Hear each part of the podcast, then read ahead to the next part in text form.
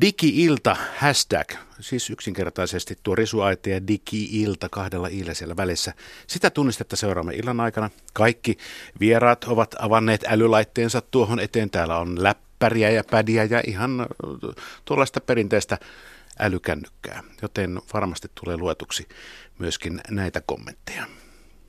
Viiden vieraan kattaus on, yksi vieras tulee tuossa kello 19 ja 20 väliseksi ajaksi. Hän on kunta- ja uudistusministeri Anu Vehviläinen. Mutta paikan päällä täällä on jo, aloitetaan tuolta käteni osoittamasta suunnasta vasemmasta laidasta, Maria Nikkilä, digitalisaatioyksikön päällikkö valtiovarainministeriöstä. Tervetuloa. Kiitoksia. Ää, henkilötunnuksen uusi ää, yksilöinti tai, tai tämmöisen työn laitoitte alulle. Miksi? No siinä oikeastaan ei pelkästään henkilötunnuksen uudistaminen, vaan siinä miettiminen, että minkälainen valtion takaama sähköinen identiteetti ihmisellä pitäisi olla. Että se kysymys on oikeastaan paljon laajempi kuin se, että minkälainen numerosarja meillä pitäisi olla. Että siinä on taustalla monenlaisia syitä siitä, että miten nykyinen järjestelmä, sitä tietyt tunnukset ovat loppumassa. Se asettaa meitä hieman eriarvoiseen asemaan. Se tarjoaa oikeastaan liikaa tunnistetietoja, joka mahdollistaa sen tunnuksen väärinkäytön tällä hetkellä, että sen perusteella pystyy tietämään syntymäajan ja sen, että oletko mies vai nainen. Et mietitään, että minkälainen tunnus olisi tämmöiseen digitalisaatiomaailmaan niin kuin varmempi, turvallisempi, mahdollistaisi sen, että ei tapahtuisi näitä identiteettivarkauksia. Ja Voisiko se olla jotain, sellaista, niin kuin esimerkiksi meikäläisellä Twitterissä, että miettinen? No siinä on varmaan hirveästi monenlaisia vaihtoehtoja, että tämä työryhmähän lähtee nyt ihan siitä, että mietitään mikä se voisi olla. Et esimerkiksi Intiassahan on tehty sellainen, missä yhdistetään silmänpohjan skannaus sun kännykkään tulevaan tunnisteeseen. Eli eikä tarvittaisi enää mitään korttia, minkä sä kannat mukana, vaan sun mm-hmm. tunnistuslaite olisikin kännykkä. Ja olen kuullut paljon villimpiäkin visioita, mitä se voisi olla, että nyt lähdetään katsomaan, että mikä se kenttä on ja mitkä olisi ne ratkaisut, joita me tehdään oikeastaan sitten 20-30-luvun Suomeen. Niin se, se paikka siellä hampaissa ja, ja, ja niin poispäin. No näitä on kaikenlaisia tämmöistä. Sitten äh, Riikka Laine Tolonen, liiketoimintajohtaja Nordeasta. Tervetuloa. Kiitos. Eikö varmasti sanottu tervetuloa, koska mulla on monta kertaa sanottu siitä, että sanon nyt se kahdentuu se, se, se konsonantti siellä. Ähm, yksi semmoinen digiajan ongelma on etäluettavat kortit tai yleensäkin niin ja luottokortit jos, jos tämä ongelmana haluaa nähdä. Onko sinulla tietoa yhtään paljonko päivittäin joudutaan sulkemaan kortteja väärinkäytösten ja, ja, ja identiteettivarkauksien vuoksi? No mulla ei ole tarkkaa lukua tiedossa, mutta osut kyllä siihen, että se on kasvava ongelma. Eli, eli tota noin, niin mä veikkaan, että meidän osalta niin, niin tota, puhutaan varmaan sadan kummallakin puolella päivittäisestä määrästä. Että tulee jotakin, jossa joudumme tarkastamaan, että onko korttia. Tai eh, uskon, että vähemmän sulkemaan, mutta varmasti vähintään yhteydenottoja tulee asiakkailta jo niin kuin päivittäin. Sata noin, ja se on siis päivittäin. No se oli nyt vähän hihasta vedetty joo, luku, no, mutta aika joo, paljon. Me käytetään siis, korttia pääasiassa joo. maksamiseen sekä kotimaassa mm. että ulkomailla. Monta kertaa päivässä itse käytät korttia maksamiseen?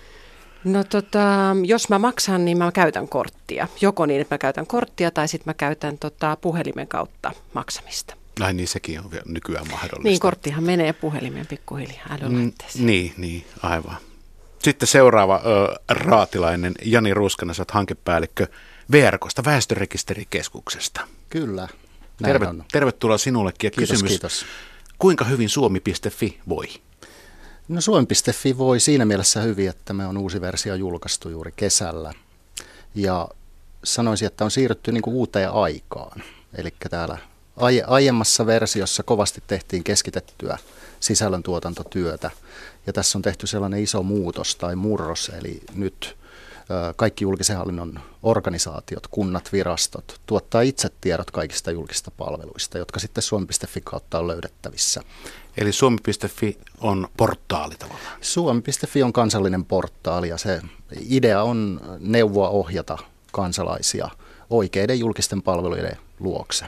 Toki siellä sitten jatkossa on paljon muutakin, eli tulevaisuudessa muun muassa viestit, eli tämä digitaalinen postipalvelu avautuu suomi.fiin myös. Okay. Ja sitten Kari Haakana, palvelupäällikkö Yleisradio. Et hirvittävän pitkälle omasta työpisteestäsi ole joutunut. No, kun vyöryin tuosta tuon mäen alas, niin pääsin perille, että ei muutama sata metriä. Hmm. Tuota, areena ja digitalisaatio. Voisiko tähän vetää niin kuin sellaisen suuren yhtäläisyysmerkin, että, että areenaa, jos puhutaan areenasta, puhutaan elävästä arkistosta, kaikesta tämmöisestä näin, niin se on meidän osuus tästä digitalisaatiosta. No ei varmaan ihan pelkästään, mutta aika, aika merkittävä osa, että Areena täytti juuri kymmenen vuotta, että, että siinä on niin kuin, tavallaan tätä digitalisointityötä tehty, tehty niin kuin sen matkaa ainakin. Ja, ja tota, no, kyseessä on aika suosittu palvelu ja ehkä nyt jos haluaa silleen hirveän positiivisesti nähdä, niin, niin semmoinen palvelu, jonka kautta ihmiset ö, on tehneet tuttavuutta ikään kuin tämän digitaalisen maailman kanssa, koska, koska sinne, on, sinne on helppo mennä, sitä on helppo käyttää ja siellä on sisältöä, jota ihmiset haluaa ja ehkä sitä kautta opitaan käyttämään muitakin palveluita. Kuinka Arena voi? Oikein hyvin, kiitos kysymästä.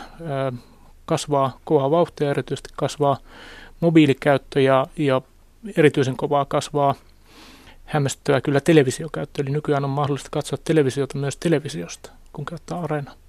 Siis äh, Joo, ymmärsin ehkä suurin piirtein. Hyvä. Tällä porukalla mennään. Tervetuloa vielä kaikille. Öö, mitäs tässä vielä? Twitterit auki täällä studiossa. Onko kenellekään tullut vielä mitään erityistä? Okei, aloitamme sitten tällaisella ö, peruskysymyksellä. Unohdetaan tämä pöytä tästä ja unohdetaan nämä laitteet, mitkä tässä nyt on. Mitä digipalvelua olet viimeksi käyttänyt tämän pöydän ja tämän ulkopuolella, Maria Nikkilä? Kyllä se taisi olla pankin sovellus, millä laskuja maksoin. Ikävää, eikö se ole? On, se, on, se ei ole koskaan kauhean kivaa, mutta toimi hyvin, että asia tuli hoidettu. No entäs Riikka? No kyllä mä oon varmaan tänäänkin käynyt mobiilipankissa, mutta tota, viimeinen niin kuin erinomainen asiakaskokemus oli kyllä, kun uusin passiani. Se on mutta aika helppoa nykyään. On, ihan no, älyttömän no. helppoa. Siitä kuullaan pientä kommenttia varmaan tämän, tämän illan aikana muutenkin. Jani Ruuskanen, No se verkkopankki tuli sanottua, sitä nyt tulee käytettyä päivittäin, no. mutta jos ajatellaan näitä julkisia palveluja, niin itse asiassa autoin puolisoa hakemaan opiskelijakortin, mikä onnistui myös aika näpsäkästi. Eli neuvoin, miten tämä tapahtuu. En, en sano minkä järjestön, niitä on muutama, mutta, mutta erään opiskelijajärjestön kortin. Kuitenkin. Sen opiskelijajärjestön, jossa asia tuntuu toimivan. Niin. Se toimi erittäin hyvin se sähköinen palvelu. Toinen mm. ei toiminut niin hyvin. Mm. Ehkä jätän tämän kuulijoiden kokeiltavaksi. Entäs Kari, en mä tiedä, kun mä käytän tuossa koko ajan, tai siis Twitter on tuossa auki, niin varmaan sitä, mutta sitä ennen mä näpräsin kellollani jotakin, jotakin sähköpostia. Et ehkä nämä on ne viimeisimmät. Verrataanko me kelloja? Mulla on tämmöinen vuodelta 73 mulla on, mulla on tämmöinen niin kuin viime vuodelta perässä oleva. Ah, jaa, siis siinä on tämmöisiä numeroita. Mutta tämä on, tämä on edelleen oikein käyttökelpoinen käyttöliittymä, vaikka digitaalisuus loistaa poissaololtaan. No, piti nyt elvistellä, että vanhaa kelloa pitää ranteessa. Aloitetaan itse asiassa yleisökysymyksellä. Tuomo Ryynänen, hän on lehtori, hän on esittänyt kaksi kysymystä. Kerron nämä molemmat teille. Vastataan ensimmäiseen. Voisitteko määritellä, mitä digitalisaatio tarkoittaa ja miten se eroaa aikaisemmasta kehityksestä, jossa on tietotekniikkaa hyödynnetty? Aika hyvä, koska digitalisaatio, digiloikka, nämä on vähän semmoisia, niin kuin jotenkin tuntuu, että sanahelinä. Kuka aloittaa? Maria Nikkilä. No miten me valtiovarainministeriössä sitä ajatellaan digitalisaatio? Mikä ero siinä on? Niin nimenomaan, että digitalisaatiossa me halutaan lähteä sitä toimintatapojen uudistamisesta ja niiden muuttamisesta. Että ei siitä, että tyhmästi tehdään jostain palvelusta sähköinen, missä me Suomessa ollaan itse asiassa oltu erittäin hyviä, että meillähän on todella paljon sähköisiä palveluita jo olemassa. Että joissa sitä, pitää printata paperi. Joissa pitää mm. sitten printata tai niin, että asiakas voi hoitaa sen sähköisesti ja sitten se menee viranomaiselle ja sitten hän printtaa paperilla. Että tavallaan katsottaisiin sitä koko ketjua ja sieltä poistuisi turhat pätkät ja se asia tehtäisiin fiksummin, tehokkaammin ja asiakasystävällisemmin. Niin se on varmasti se kehitys, mitä nyt haetaan, kun paljon digitalisaatiosta puhutaan. Ja siinä tietysti niin kun se, että käytetään täysmääräisesti tekniikat tarjoamat mahdollisuudet sen toteuttamiseksi mahdollisuuksia, vaikka kuinka paljon Kari kanssa viittasit tuossa. Niin ei, mun mielestä on ihan, ihan tota relevanttia sanoa, että digitalisaatiolla tarkoitetaan sitä, mitä tarkoitettiin ehkä tuossa 10-15 vuotta sitten IT-sana tai kirjan yhdistelmällä ja sitä ennen tarko- puhuttiin ATKsta ja, niin edelleen. Kyse, kyse niin kuin jokapäiväisessä kielenkäytössä, sikäli kun joku jokapäiväisesti digitalisaatiosta puhuu, niin kyllä se tarkoittaa tietokoneita ja kännyköitä. Mutta se on ihan totta, että se, sitten kun asiantuntijoiden kanssa mennään puhumaan, niin sitten mennään siihen, että, että muutetaan prosesseja, esimerkiksi työnteon prosesseja tai, tai tiedon kulun prosesseja niin, että, että ne on kaikki ikään kuin digitaali, digitaalisia ja, ja, ja että meidän ei tarvitse ikään kuin käyttää jotakin reaalimaailman kautta, että, että se sujuu kokonaan siinä digitaalisessa ympäristössä. Mm, Jani. Joo, mä jatkasin tähän, eli komppaan tätä ajatusta siitä, että, että kyse on muutoksesta siinä, miten palveluja kehitetään. Ja mulle se digitalisaatio tarkoittaa sitä, että poistettaisiin se asiointitarve. Eli, tai minimoita se kansalaisen tarve ikään kuin pistää vireille asioita, tehdä jotain asioita, olla enemmänkin se palvelun vastaanottaja. Meillä on yhteiskunnassa kehitetty, aina käytetään esimerkkinä vaikka veron, verotukseen liittyviä palveluja, joissa prosessi käännettiin toisinpäin, mutta tätä samaahan pitäisi tehdä koko julkisessa hallinnossa laajemmin, eli siirtyä nimenomaan palvelemaan kansalaisia, eikä ikään kuin rakentaa sähköisiä asiointipalveluja, joita ne kansalaiset joutuvat käyttämään. Tästä oli ympäristöministeriön sivulla blogi muistaakseni äärimmäisen hyvä tällaista kaavoitus 2025, jossa, jossa, on, jossa on kaavoitus haaveena, että, että siellä on kaupungin osa vaikka, siellä surffaillaan kuin Google Mapsissa ja, ja, ja pystytään joka ikinen niin kuin antamaan omia ehdotuksia sille alueelle. Onko tämä niin kuin lähellä sitä, mitä sä niin ajattakaa? No, tämäkin voisi olla tietyllä tavalla sitä, mutta mä ehkä ajan enemmän takaa sitä, että, että se, tavallaan se paradoksi siinä julkishallinnon digitalisaatiossa on, että silloin kun me onnistutaan, niin se muuttuu näkymättömäksi. Jotkut tiedot vaihtuu automaattisesti taustalla. Joku palvelu tapahtuu ikään kuin minusta riippumatta. Ja se ei yleensä ole kovin kiinnostavaa enää sitten asiakkaille tai edes medialle siinä vaiheessa, kun joku toimii. Et mä näen sen niin kuin pikemminkin sen tyyppisenä kehityksenä, jota kohti meidän pitäisi yhteiskunnassa pyrkiä. Hmm. Tuomon toinen kysymys on, toiseksi minua kiinnostaa tämä keskustelu digitalisaatiota. Miksi keskustelut puhuvat digitalisaation mahdollisuuksista, mutta uhat ja haitat on vähemmällä merkityksellä? No niin, Jani, Jani huitoi kuin kapellimestari. Annetaan Riikkalainen Tolonen. Niin siis varmaan on, että syntyy uudenlaisia uhkia, mutta toisaalta myöskin digi tuo paljon uutta turvallisuutta. Että tavallaan siinä on niin kuin kummatkin elementit hyvin sisällä. Että jos miettii esimerkiksi sitä, moni mainitsi esimerkkinä sitä, että on käyttänyt pankkipalveluita ja miettii esimerkiksi sitä tunnistautumista, niin kyllähän tunnistautumisesta tulee huomattavasti turvallisempaa kuin vanhoilla, vanhoilla tavoilla. Et siinä mielessä niin tavallaan siihen liittyy molemmat puolet. Entä rahan sähköistyminen kokonaan, että kohta niin. ei ole enää konkreettista? Eh, niin, ehkä se isoin niin kuin, muutos on se, että, että ihmisestä tulee varmaan se heikoin lenkki siinä turvallisuusketjussa. Että miten itse sitten asioi ja miten pitää huolta siitä omasta sähköisestä identiteetistään ja asioinnistaan. Miten hyvin pitää huolta koneistaan, se virustorjunnasta ja muista. Että, että, että se on varmaan myös jonkinasteinen muutos. Ja kyllä mä olen sitä mieltä, että kyllä niistä uhkistakin puhutaan koko ajan, että sitä mukaan kun meidän toiminta siirtyy, siis sellainen toiminta, joka aikaisemmin on ollut ikään kuin täällä fyysisessä maailmassa siirtyy, siirtyy ykköstä ja nollien kautta tehtäväksi, niin kyllähän koko ajan siis tavallaan niitä uhkiakin on tuotu, tuotu esiin. Siis identiteettivarkaudet esimerkiksi mm. on, on niin kuin varmaan se, mistä on viime päivinä esimerkiksi puhuttu paljon, tai siitä, että millaista poliittista vaikuttamista voidaan tehdä niin kuin, tavallaan digitaalisten välineiden kautta, siis niin kuin ikään kuin pahan tahtoista poliittista vaikuttamista. Et kyllä niitä uhkiakin mun mielestä pidetään ihan, ihan kiitettävästi esillä. Tota, kirjoitin tänne, että käytetäänkö sitten, kun digitalisaatiosta puhutaan ja, ja uhista, niin sitten eri termiä, että se digitalisaatio on tavallaan sanana semmoinen, niin kuin, siellä on hyvä flow ja, ja, ja hy, hyvä fiilis siinä, mutta, mutta sitten taas kun uhka on, niin sitten vaihdetaankin sitä sana, sana ilmaisua johonkin toiseen suuntaan. Ehkä siinä vähän on niin kuin termistö, että mehän puhutaan kyberuhista ja mm. tietoturvauhista, tietosuojaan kohdistuvista loukkauksista, kun me oikeastaan puhutaan niistä uhista, jotka kohdistuu siihen niin kuin digitalisoituvaan maailmaan. Että ehkä siinä on vähän tämmöinen termistöerokin. Että kyllä mun mielestä niitä nousee koko ajan esille. Ainakin meillä on kyllä hyvin korkealla prioriteetilla myös se, että miten niihin varaudutaan. Mm. Että varmaan on yhteinen, täällä muut nyökyttelevät, että mm.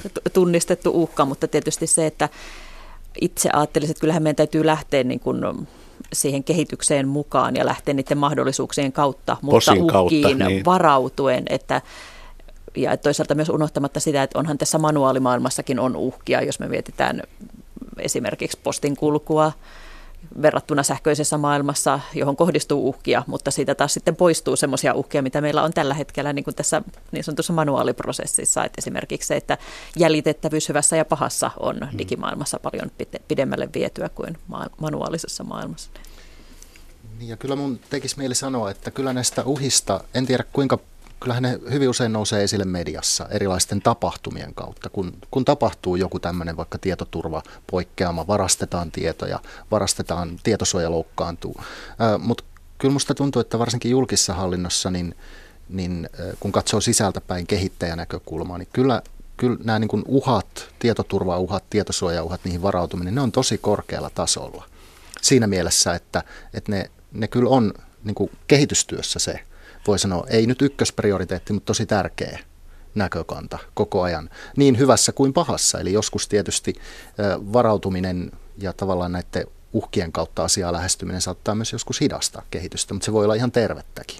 Mm. Tästä on lähiaikoina nähty esimerkki Virossa, mitä, mitä tapahtui henkilökortin osalta. Eli siellähän tuli tiettyjä riskejä toteutui tämän mm. kortin tietoturvan suhteen. Et mä uskon, että Suomessa ollaan ehkä valittu toisenlainen tie. Me ollaan aika varovaista kansaa kuitenkin mm. ja, ja, tavalla, joo, ja tavallaan meidän Virohan on ottanut sen digiloikkaansa, koska heillä, heiltä puuttuu ne muutama porras sitä välistä, että on pakko, ollut pakko loikata. Mutta, niin ehkä tuohon vielä se, ettei, ettei tota, niin kuin varsinkin sellaisilla aloilla, joita niin kuin pankit on, jossa se luottamus on niin kuin ihan keskeinen pääoma ja toiminnan edellytys, niin mehän tehdään totta kai niin kuin kaikki tekee niin, niin valtavasti töitä sen juuri sen tavallaan niin kuin korporaation tasolla, että kun te kehitetään uusia palveluita tai mietitään näitä mainittuja kyberhyökkäyksiä tai muita, niin siellähän taustallahan tapahtuu paljon sellaista, joka ei oikeasti näy, näy asiakkaille. Ja meidän pitää olla tosi varmoja, kun me tullaan asioiden kanssa sitten tuodaan esimerkiksi uusia palveluita, niin meillä on aika, aika isotkin prosessit siellä taustalla. Varmistetaan se turvallisuus. Hmm. Tuossa just se pikkasen äh, puhuttiinkin just sitä, että tämä maksaminen, äh, korttimaksaminen, se, se, se niin tulee muuttumaan. Se on ehkä kaikista konkreettisin asia, mikä tässä niin meillä kansalaisilla digipalvelun käyttäjällä tulee, että ei mullakaan siis rahaa enää ole lompakossa. Ei ikinä, no, ei se koskaan ole ollutkaan, mutta nyt, nyt, nyt se on niin leikkirahaa, muovirahaa. Hmm. Et, tota, ja, ja ne riskit Teillähän siis sanoit jo aikaisemmin se, että satakunta noin suurin piirtein sellaista ö, korttiongelmaa käydään, käydään läpi. Jos nyt oikein niin maalataan piruja seinille, niin mitä vielä? Mitä, mitä siellä niin näkyy siellä sen rahan poistumisen taustalla, konkreettisen rahan, sähköt katkeaa, ää, tietoturva, kaikki, kaikki häviää, tulee neutronipommia, kun kenelläkään ei ole enää yhtään mitään rahaa. No sitten varmaan se raha on ongelmista pieni siinä vaiheessa. Niin, että kyllähän niin kuin vaihdannan väline säilyy, mutta se muuttaa muotonsa. Ja, ja tietysti niin kuin mä itse uskon itse asiassa, että se, että, että raha on ö, sähköisessä muodossa niin, niin tota, ja siihen tuodaan niin kuin uusia vaihtoehtoja, niin, niin on kyllä itse asiassa askel niin kuin helpompaan, turvallisempaan yhteiskuntaan. Jos miettii, miksi meillä on harmaata taloutta, niin sinne riittyy niin kuin mm. käteinen raha ja, ja tota, toisaalta sitten niin, niin tota, ää, niin onhan se epäilyttävää, kun joku menee 50 000 euron auton ostamaan käteisellä, eikö ole? Kyllä, ja tietysti se voi olla jopa hankala tänä päivänä nostaa sitä 50 000 pankista, että siinä, siinä tota noin, niin täytyy jo vähän etukäteen varautua siihen, ja varsinkin mm. sit, jos sitä rahaa tuo se autokauppias tilille, niin varmasti kysytään monia kysymyksiä ja varmistetaan, että mistä, mistä tämä raha on tullut. Mikä tietysti liittyy just tähän turvallisuuteen ja pankkien velvollisuuteen selvittää, että mistä, mistä rahat tulee ja mikä on normaalia rahaliikenne. Sitä seuraatte muuten aika ahkerasti kaikki pankit, nimenomaan tätä rahaliikennettä. Niin, tässä... No, sehän tuli lainkin puolesta jouduttu Niin, eli tässä niin. yhteiskunnassa on sovittu, että pankit hoitaa sitä Joo. velvoitetta. Eli, eli me, me tota, tehdään tätä terrorismiehkäisyä ja rahanpesuehkäisyä sillä, ja sen takiahan pankit kysyy. Aika hienosti makeasti sanottu just kärkeen, että tehdään terrorismiehkäisyä. se on totta. no, se, sehän on totta. Otetaan ö, netin kautta tullut, tullut kysymys. Ö, Toni Kuopiosta kysyy, että milloin digitalisaatio etenee kuntiin, esimerkiksi neuvolapalveluiden osalta tai, tai lääkäripalveluiden osalta nykyisin puhelintunnit käytössä on, on valtavasti. Ja, ja tuohon oikeastaan vielä lisään, lisään itse, että terveydenhoidossa kaikki asiat pitää tehdä paperilla. Se on yksi jos toinenkin paperi, mikä tulee, tulee postilaatikosta, kun on käynyt, käynyt sairaalassa. Miksi ei kaikki voi olla sähköisessä muodossa? Maria Nikkilä valtiovarainministeriöstä, kerroppas. No kuntakohtaisesti erothan on tosi isoja siinä, että minkälaiset sähköiset palvelut on tai minkälainen se tilanne on, että mitä asioita voi hoitaa. Että tiedän, että on kuntia, missä esimerkiksi lasten päivähoitoon lapsi tägätään sisälle, kun se menee sinne ja tägätään ulos ja laskutus toimii hyvin sen, juuri sen käytetyn ajan perusteella ja esimerkiksi omassa kunnassani saa jo leimata, mutta se ei vielä vaikuta mihinkään. Toivon, että se alkaa pikkuhiljaa vaikuttaa, että tavallaan niin kuin että kunnathan ovat itsenäisiä toimijoita, heillä on autonominen päätösvalta siitä, että minkälaista palvelua he tuottavat, että eivät ole niin valtion ohjauksessa, että me voimme toki vahvasti suosittaa sitä, mutta totta kai ne on myös resurssipäätöksiä, että minkälaisia palveluita sinne tuotetaan, että toivoa sopii, koska kunnathan on niin niitä toimijoita, jotka tekee meille niitä päivittäisiä palveluita. Kaikkein eniten käytetään nimenomaan kuntien tarjoamaa palvelua. Että se on, se on niin iso asia, että sitä pystyttäisiin viemään sähköiseen. Ja sitten mainitsit nämä terveydenhuoltopalvelut ja se, että siellä on paperista maailmaa, niin se on tietysti yksi asia, mitä tässä sote-uudistuksessa yritetään taklata, että saataisiin yhdenmukaisempia palveluita ja niissä saataisiin hyödytettyä tätä digitalisaation tarjoamia mahdollisuuksia, että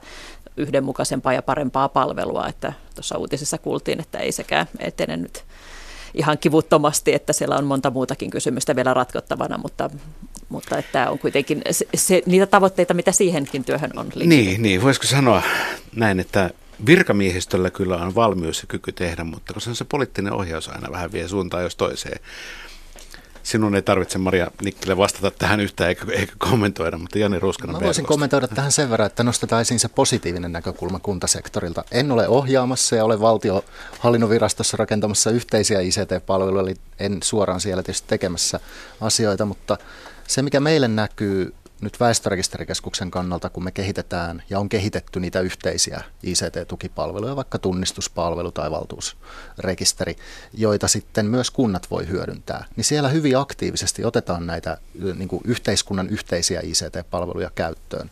Ja sen ikään kuin semmoisena näkökulmana, mikä näkyy täältä meiltäkin käsin, on se, että kunnat tekee jo nykyään todella paljon yhteistyötä. Eli ei ne yksittäiset kunnat välttämättä enää itse kehitä niitä omia sähköisiä palveluja. Kun ei ole resursseja. Kun ei ole resursseja, mm. mutta toisaalta eihän se ole järkevääkään, koska kuntien tehtävät on, ainakin lakisääteiset tehtävät on kaikilla samat, joten tavallaan niiden palveluiden kehittäminen pitäisi olla kaikkien yhteinen intressi. Ja sitähän näkyy alueella hyvinkin paljon.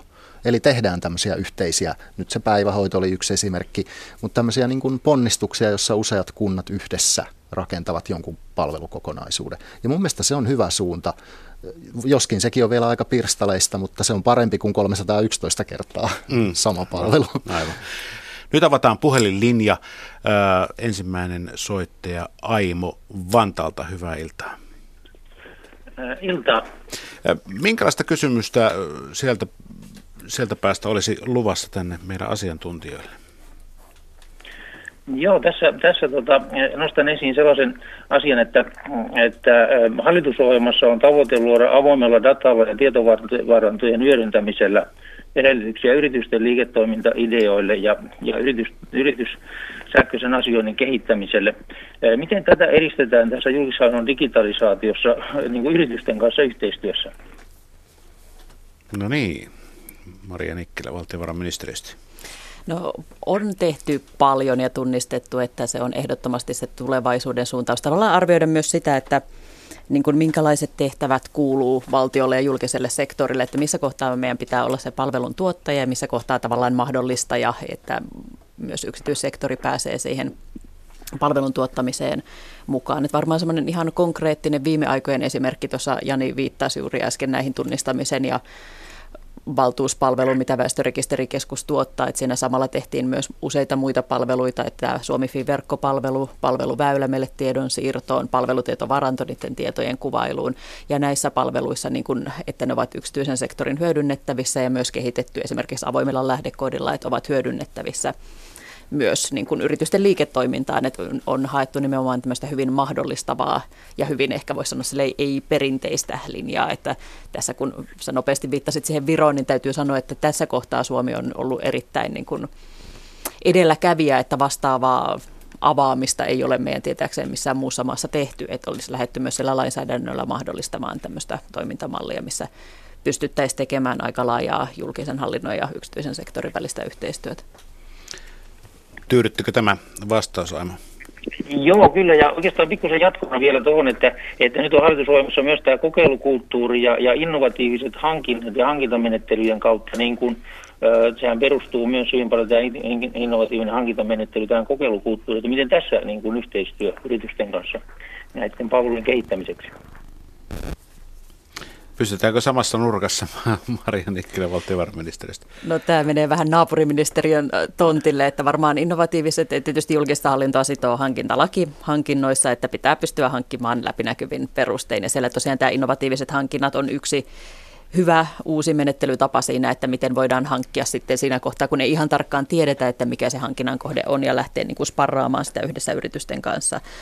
Nyt mahdollistaa siihen, mutta myös perinteisimmillä tavoilla niin kuin tietämällä, mitä haluaa hankkia, osaamalla asettaa sille sitten hyviä kriteereitä, niin kyllä voi tehdä myös hyviä hankintoja ja päästä ihan hyviin yhteistyökuvioihin. Että. Jani voi kommentoida Joo. täältä sen verran, että toki tietysti tähän hankinta-aspektiin liittyy myös pitkälle se, että millä tavalla palveluja kehitetään. Eli voidaan tehdä toki niin kuin tämmöisiä innovatiivisia hankintoja siinä mielessä, lähdetään jonkun yritysmaailman toimijoiden kanssa hakemaan ratkaisua johonkin ongelmaan, johon ei vielä tiedetä, miten se pitäisi ratkaista. Tähän on nimenomaan nyt hankintalain mukaan mahdollista. Lähdetään tekemään tällaista niin kuin yhteistyömallia. Toinen näkökulma on se, että meillä esimerkiksi väestörekisterikeskuksessa, kun kehittämismalli on se, että me lähinnä hankitaan niitä tekijöitä. Eli kilpailutetaan, ostetaan ihmisiä. Mä olen aina sanonut, että mä teen valkoista orjakauppaa, mistä ei tietysti ole kyse, mutta kilpailutetaan ihmisiä. Niin siinä tavallaan se, ehkä se innovatiivisuus liikkuu siinä, että minkälaisia hankintoja me voidaan tehdä, jotta me saadaan aina tarpeen mukaan niitä tekijöitä. Ja tarpeen mukaan voidaan myös skaalata sitä tekijöiden määrää. Et meillä on, se riippuu pitkälti aina siitä, että millä tavalla niitä palveluja kehitetään, että voidaan käyttää tämmöistä niin kuin yritysyhteistyötä. Mutta että mä väitän, että julkinen hallinto on tullut aika pitkälle tässä, kun kehitetään yhteisiä ICT-palveluja ja yritysmaailma on, mä väitän, että hyötynytkin paljon tästä, ne jotka pysyy, ikään kuin pystyy tarjoamaan tämän tyyppistä yhteistyötä. Varmasti monta, monta yritystä on myös tullut lisää tähän maahan. Kiitos Aimo soitosta. Aimo mainitsi tuossa avoin data.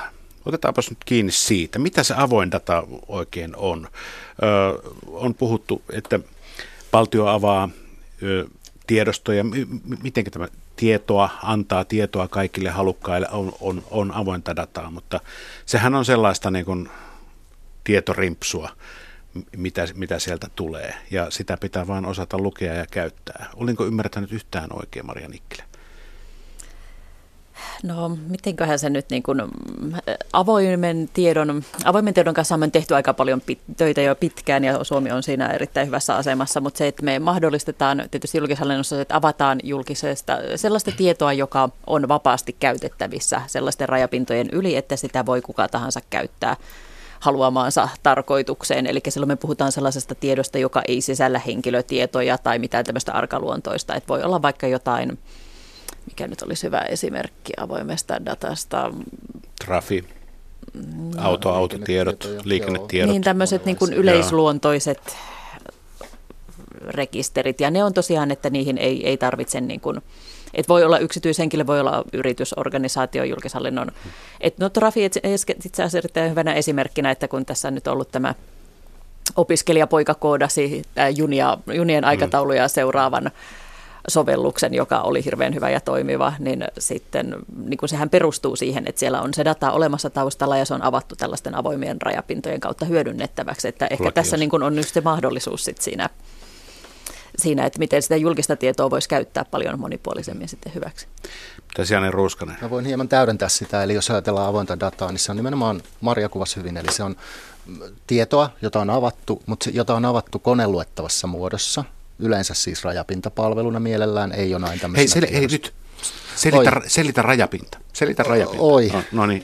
Tämä, mä katson tähän kollegaan viereen, että voisiko, voisiko Yle selittää tämän rajapinta käsitteen. Mä, mä, voin, mä voin yrittää, eli, eli siis tuota, mä käyttäisin tuota Lego-vertausta, ehkä se onnistuu parhaimmin. Eli, eli kuvittele Lego-palikka, jossa on ne kuusi nypylää, mm. ja sitten kuvittele toinen samankokoinen Lego-palikka, ja ne menee yhteen, ja, ja niistä muodostuu sitä kautta suurempaa.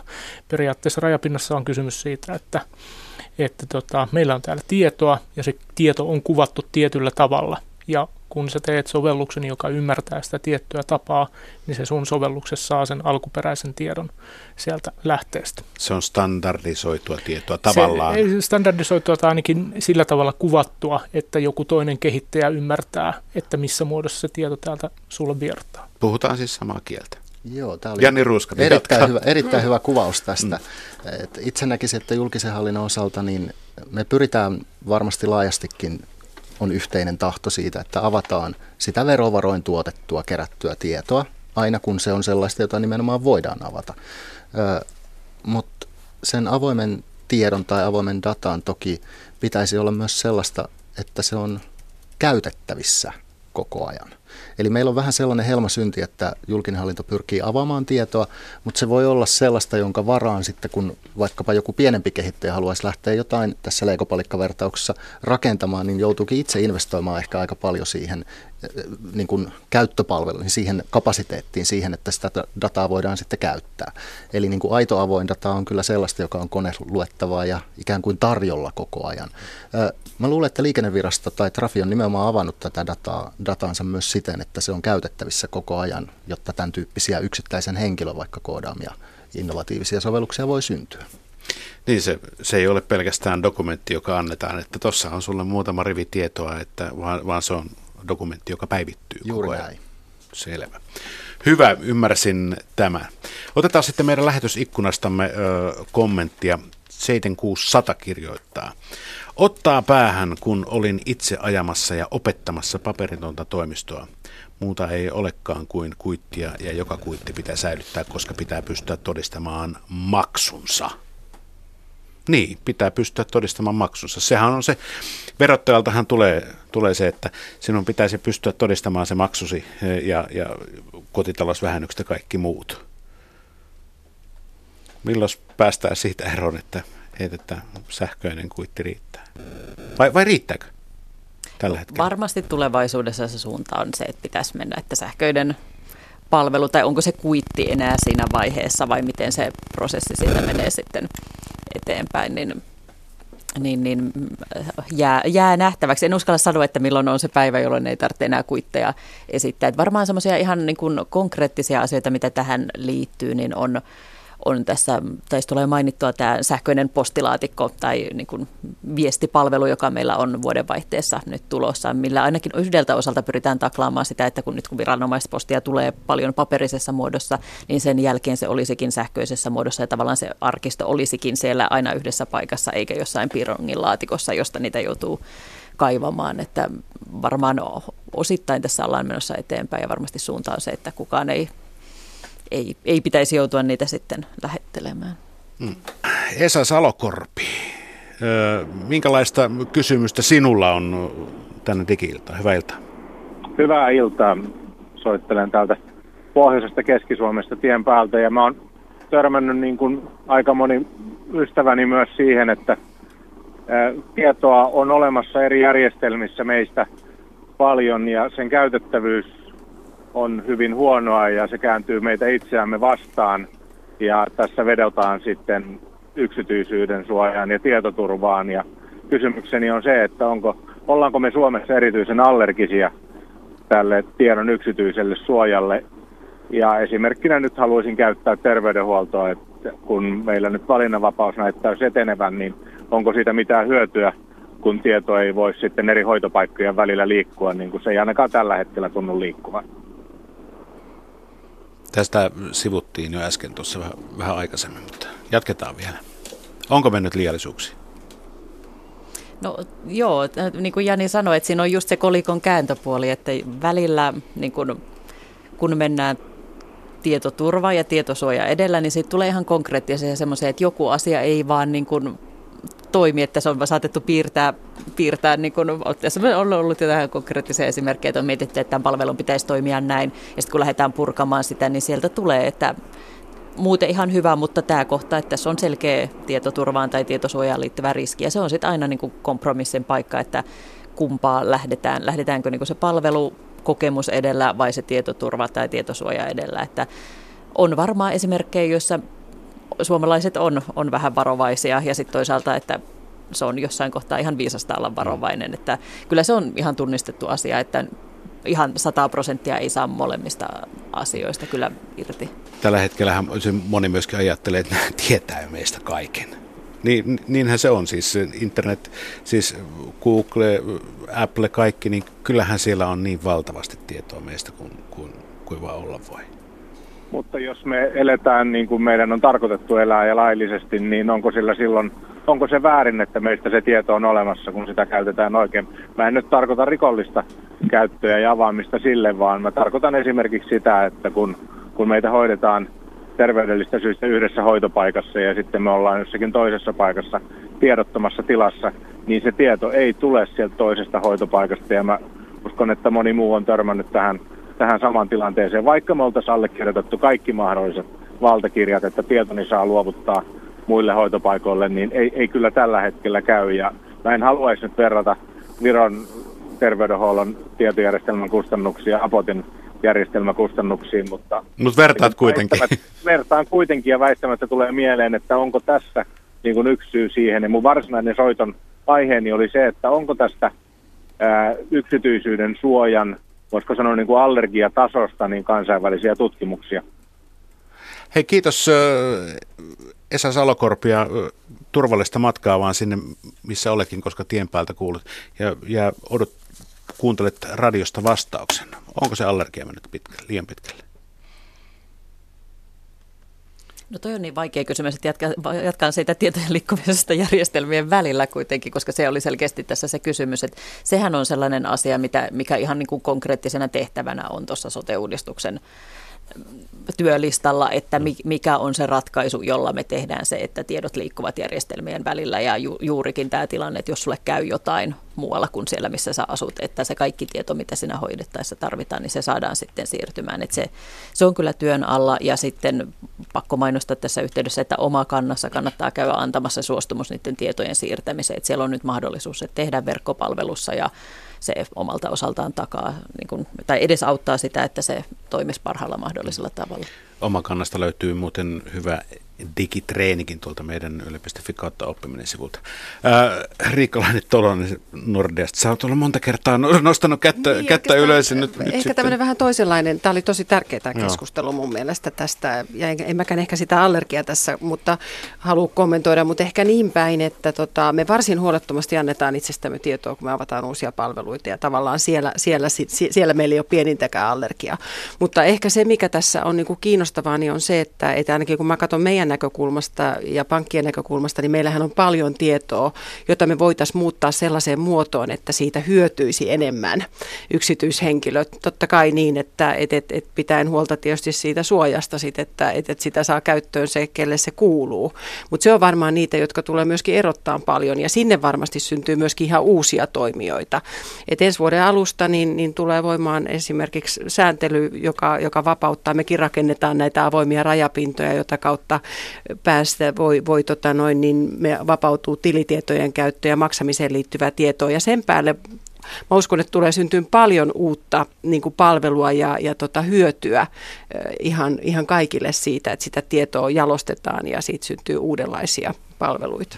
Mun täytyy sanoa sen verran, että mä ehkä en edusta tyypillistä käyttäjää siinä mielessä, että, että mulla ei ole allergiaa ja mä, mä oon niin viimeiset kymmenen vuotta toivonut sitä, että, että S-ryhmä terveisiä vaan, jolle työnnän merkittävän määrän kuukausipalkastani ja joka tietää jokaisen suklaapatukan ja jokaisen keskioluen, joita olen nostanut liikaa, hirvittävän hyvin.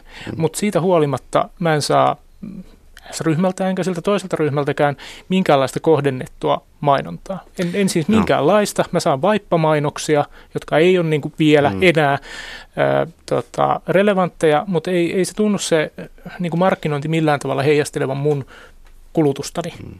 Ja, ja Tiedän, niin kuin mitä voisin ehkä... vähän aikaa sitten niin, tästä samasta asiasta. ja ja mm. siis niin kuin, no, Nordeakin ehkä, jossa mulla on rahoja, ei paljon, mutta et, et ei, ei sekään niin kuin tunnu käyttävän sitä kaikkea tietoa, jota sillä on musta siihen, että, että mä käyttäisin teitä palvelu, teidän palveluilta vielä enemmän. Ja totta on, siinä on, siinä on varmasti paljon potentiaalia. Ja sitten taas toisaalta tuohon liittyy semmoinen asia, että miten ihmiset löytää ne palvelut, joita tehdään koko aika uusia palveluita. Esimerkiksi maksamisen ympärillä on, on tota, jo sunkin käytettävissä palvelu, josta sä saat paljon enemmän tietoa juuri, että mihin sä oot käyttänyt rahaa ja kuinka paljon. Mutta et, et ole ehkä vielä löytänyt sitä palvelua. Me näpellään ne käsin nykyään semmoiseen Penno-nimiseen palveluun. Mutta tuota... mm. Hyvä.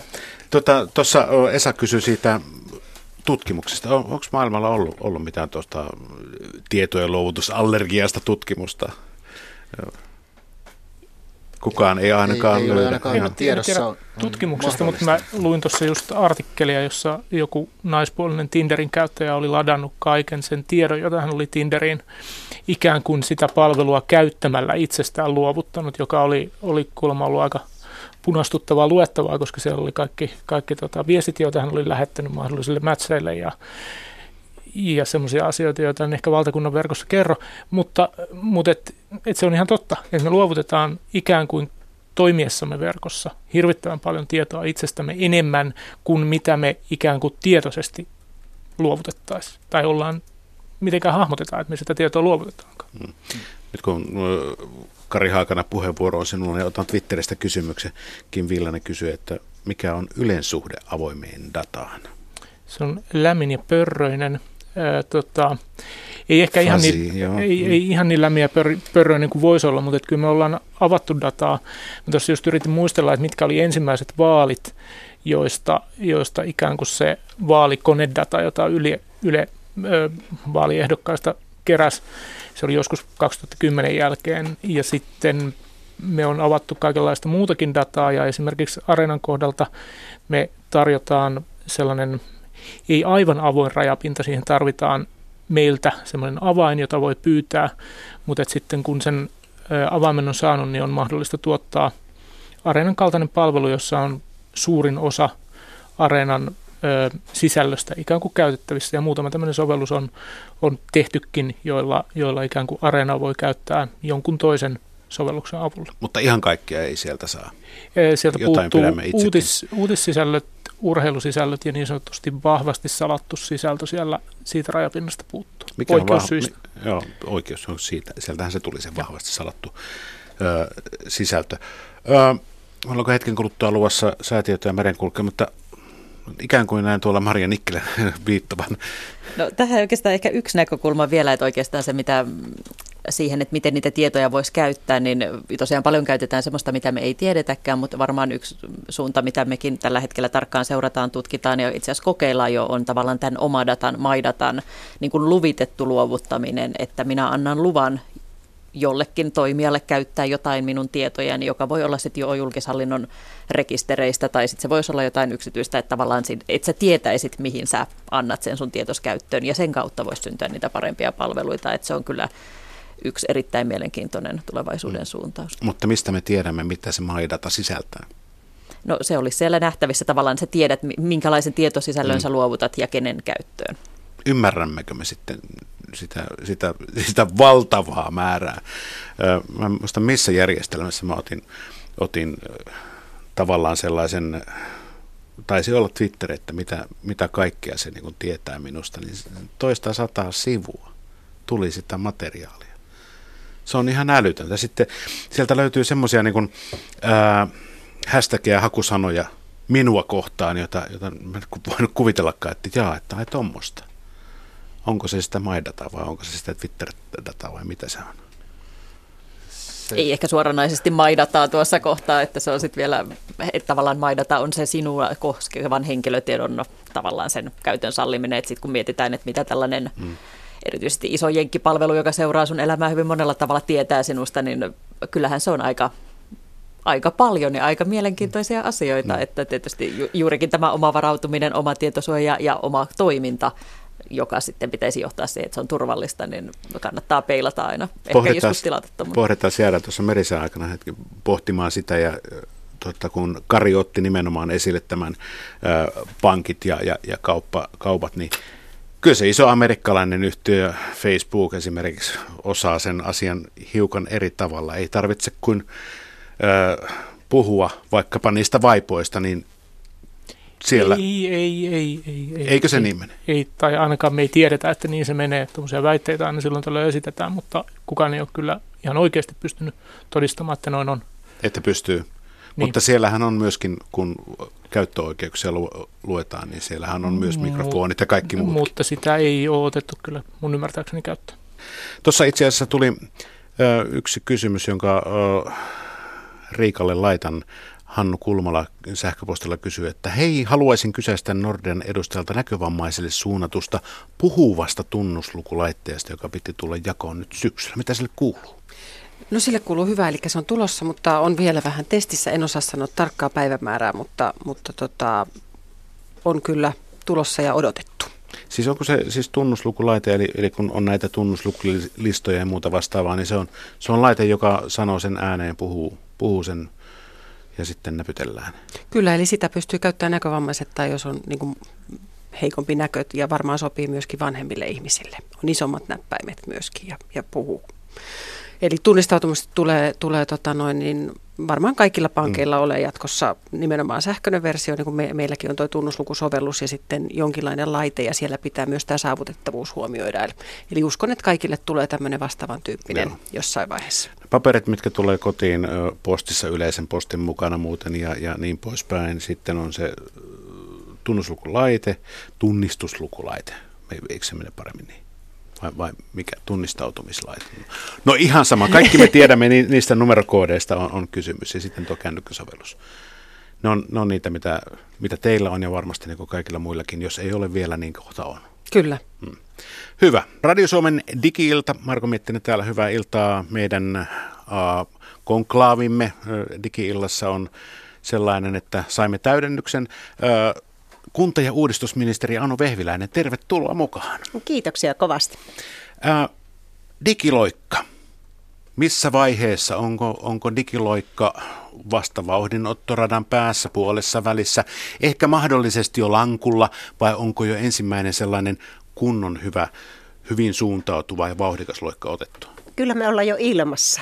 Okei. Okay. Joo, kyllä. Mitä se konkreettisesti tarkoittaa? No se tarkoittaa vaikka sitä, että jos katsotaan mitä me tuolla hallituksia ja valtiovarainministeriön puolelta, jos, johon tämä kuuluu, tämä julkisten palveluiden digitalisaatio, niin me ollaan nyt lanseeraamassa näitä suomi.fi-palveluita ja on paljon semmoisia konkreettisia hankkeita menossa eteenpäin, kuten vaikka kansallinen tulorekisteri, tässä näin lainsäädäntö viikko, viikko sitten annettiin eduskuntaan päin, niin monia isoja asioita, niin kyllä mä uskaltaisin arvioida, että me ollaan jo ilmassa. Niin se tulorekisteri on sitä, että kohta ei, se mahdollistaisi sen, että verotus olisi niin kuin reaaliaikaista. Joo, se e, ensimmäisessä vaiheessa vuonna 2019 tarkoittaa sitä, että palkkatulot ilmoitetaan samaan rekisteriin ja sitten vuonna 2020 sinne samaan rekisteriin tulee sitten sosiaalietuudet ja myös sitten eläketulot. Ja ainakin itse ajattelen niin, että kun hallitus on päättänyt tehdä tämmöistä laajaa sosiaaliturva-uudistusta ensi vuosikymmentä ajatellen, niin tässä voisi olla hyvä mahdollisuus siihen, että, että ihmisten niin kannustin eräs loukku purkautuu, eli työtulot ja sit sosiaali, sosiaalietuudet, ne on helpommin niin sitten yhteensovitettavissa ja on reaaliajassa nähtävissä. Toivotaan, että tämä loikka on mahdollisimman pitkä, että saavut, saavutamme sitten sen hiekkapinnan vasta siellä vuosien vuosien päästä. Voi olla, että loikka on vähän niin kuin ääretönkin. Toivoa sopii. Jani Ruuskanen, hankepäällikkö Väestörekisterikeskuksesta löysit Twitteristä sellaisen kysymyksen, johon haluat aivan varmasti vastata. Mikä se oli? Joo, täällä Tiina Heinolainen on kommentoinut, että perunkirjoitus ja vainajan virkatodistusten metsästys eri seurakunnista, digitalisaatiosta helpotusta tähän, kysymysmerkki digiilta. Ja tuota, Tämä on semmoinen asia, joka varmasti nyt kiinnostaa meitä kaikkia. Täällä on myös Nordea mukana ja tämmöiset perintöasiat, perikunta-asiat ja näihin liittyvät asiathan on semmoinen meitä valitettavasti yleensä jokaista jossakin elämänvaiheessa kohtaava asia.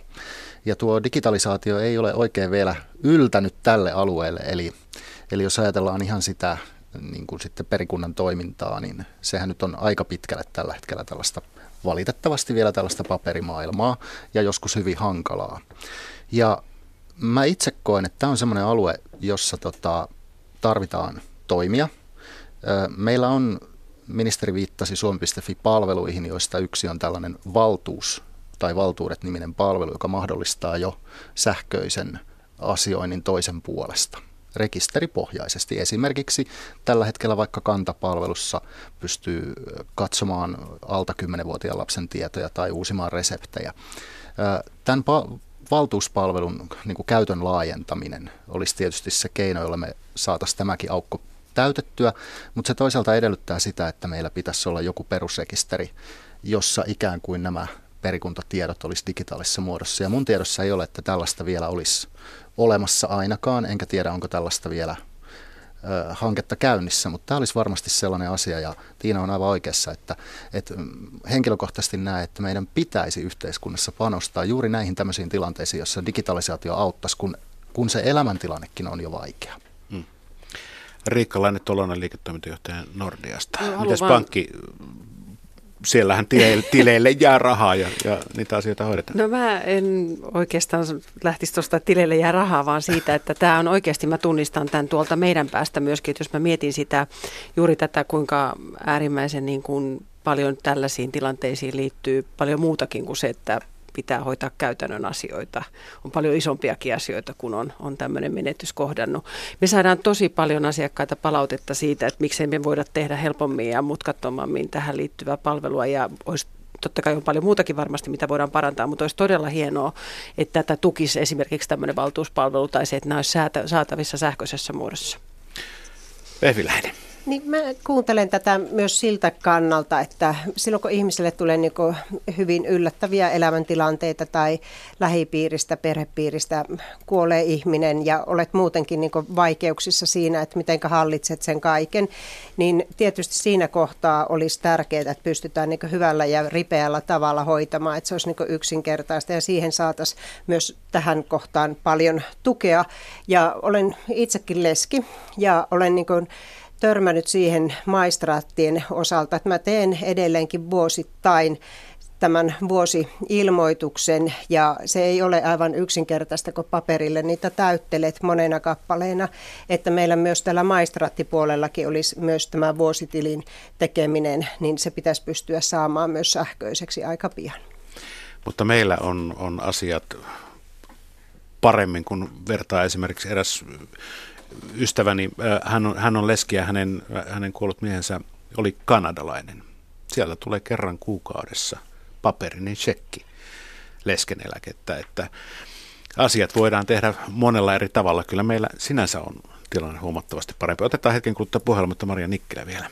No oikeastaan tähän just tähän kansainväliseen vertailuun, että olin yhdessä tilaisuudessa hiljattain just kertomassa, minkälainen tilanne meillä tällä hetkellä on. Ja siellä sitten vaan yksi rouva, jolla oli ulkomaalainen puoliso, oli kuuntelemassa ja mies asui edelleen toisessa maassa ja hän oli kanssa useassa maassa asunut ja sanoi vaan, että, tai siinä koko sille yleisölle sitten piti tämmöisen läksytyksen, että, että kyllä meidän pitäisi ymmärtää se, että meillä toimii todella moni asia, että kun hän paluumutti Suomeen, niin hänellä meni oliko se 20 minuuttia tietokoneella, niin hän oli hoitanut kaikki viranomaisasiat kuntoon ja hän pystyi palaamaan verrattuna se, että ihan sivistyneissä Keski-Euroopan maissa tai Pohjois-Amerikassakin se oli niin kuin useita päiviä virastoissa juoksemista ja asiointia, että se, että meillä on ehkä vielä vähän hajanaiset ne palvelut, meille ne palvelut on saatavissa ja ne on hmm. kyllä hyvin tämmöisen kansainvälisen vertailun kestäviä tällä hetkellä. Yksi hyvä esimerkki on sitä, että muutama vuosi sitten kun lasten kanssa, kun käytiin Tanskassa, niin eihän siellä voinut pankkikortilla, luottokortilla maksaa.